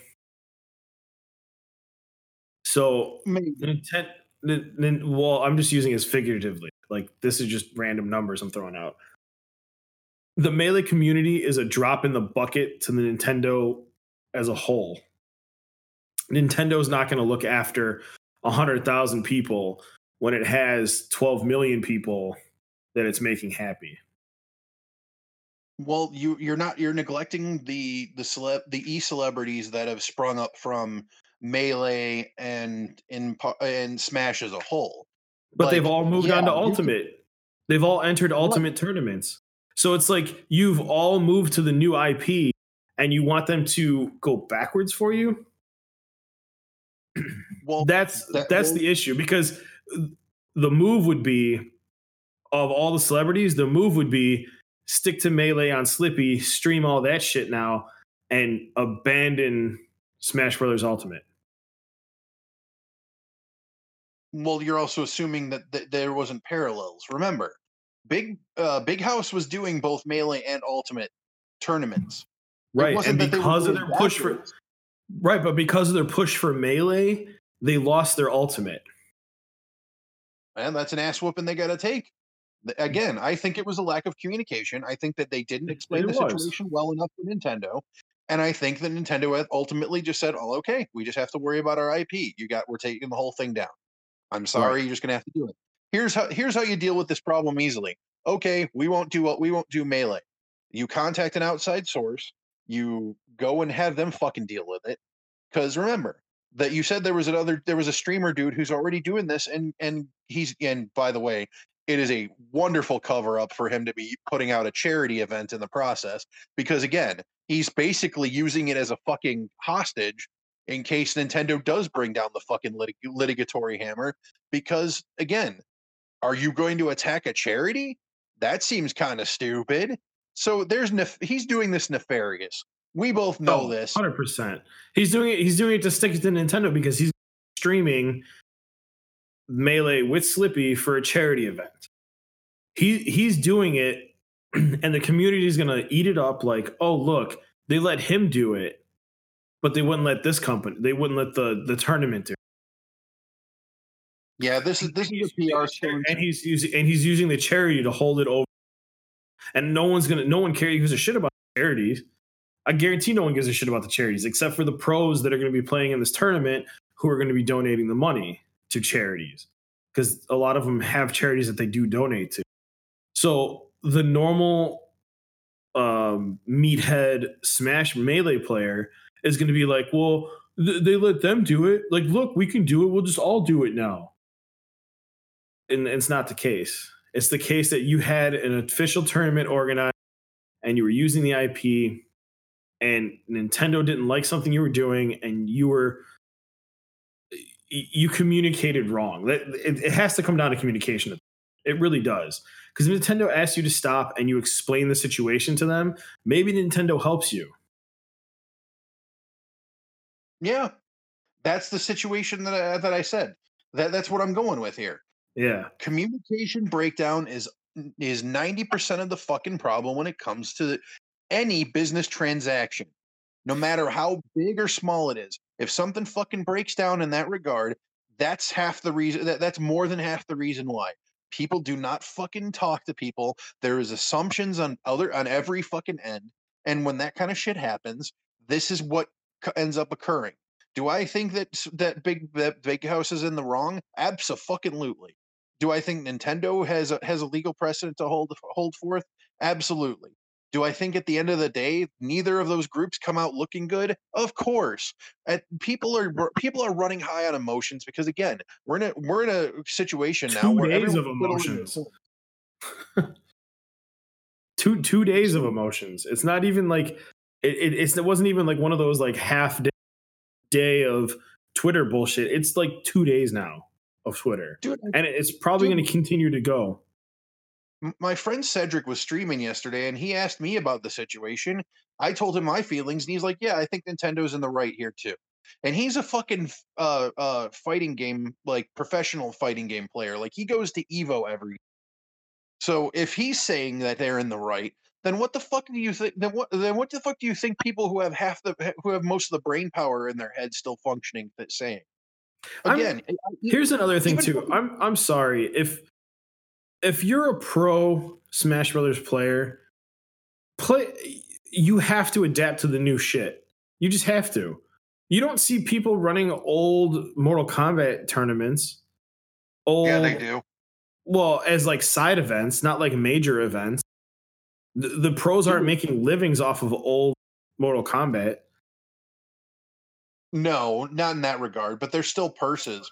Um, but you, fucking, do you see what uh, I mean, though? Like you're making a living on the game. Like, why is Melee the only game that's like that? Why? Because it was because for the long okay the the the distance between the time that they put out, uh, but the, by the time they put out uh, the N64 Smash and Melee was I th- not Melee fucking oh god damn it I, the the gulf between the times those games came out created the fandoms that ended up being the holdovers for when new games came out. And when Brawl came out and did not have the same competitive viability that mm-hmm. Melee had, you had an entire gulf of time from the time Melee came out to the time Smash 4 came out for people to basically lock down and say Melee's the game we're playing, we're not playing anymore. And even after Ultimate came out and basically was a carbon copy of Smash 4 with more characters and more viability, it didn't matter. The damage was already done. There were enough people who were in there who were basically saying, "No, we're not jumping we're not jumping ahead anymore. You've already proven to us you don't give a fuck about us." And to be fair, they really don't. If you've ever if you've ever heard the interviews with Sakurai and how he feels about the competitive Smash scene, he fucking hates them because they are not. It's a casual game, right? It's, he doesn't view it as a fighting game. He views it as a party game, and they basically bastardized it and turned it into this weird mockery of what it was. Does he care that they're doing it? No. His own personal feelings aside, he still put a competitive function in Smash 4 and in Smash Ultimate. He gave them everything they could fucking want. And honestly, he's done more he's done a great deal for the fucking fandom as far as I was concerned to bring them forward into the future iterations and they just don't want to fucking do it. Are they entitled about it? Sure they are. Do they have yeah. their do they have their gripes? Absolutely. At the end of the day, what holds a fandom back is the people who have no interest in moving forward and have and have the rock solid proof to show that they have no reason to do so. When Brawl came out and Brawl shit pissed in pissed in the competitive people's eyes, that was their whistle to go and say we're never going to move from melee. Melee is our game. It will always be our game. We're going to improve upon melee and we're never going to go any further from that.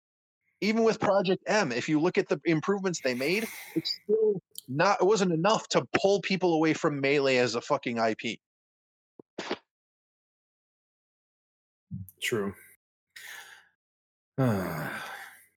I know it's it's it's, it's, it's, it's the it's the same thing that, that happened with fantasy and Age of Sigmar for miniatures though, because you still have a huge number of people that are like, no, I'm only playing fantasy, and still collect it. But that's totally different because you have a rule set, you have the rules, and you can play on your own. No one's making money off of playing. I mean, maybe a couple people, but it's it's a casual war game just like melee is a casual fighting game. Smash in general is a general is a casual fighting game. Why do you think the controls are so easy? It's not like you're not putting in like codes you're not putting in fucking giant move lists. You have four directions two buttons but that but when it comes down to it, it you're going to have that schism no matter what.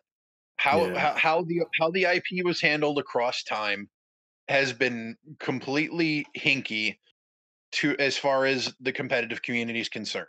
Do do you have a lot of the professionals who jump forward into Smash Ultimate? Of course you do.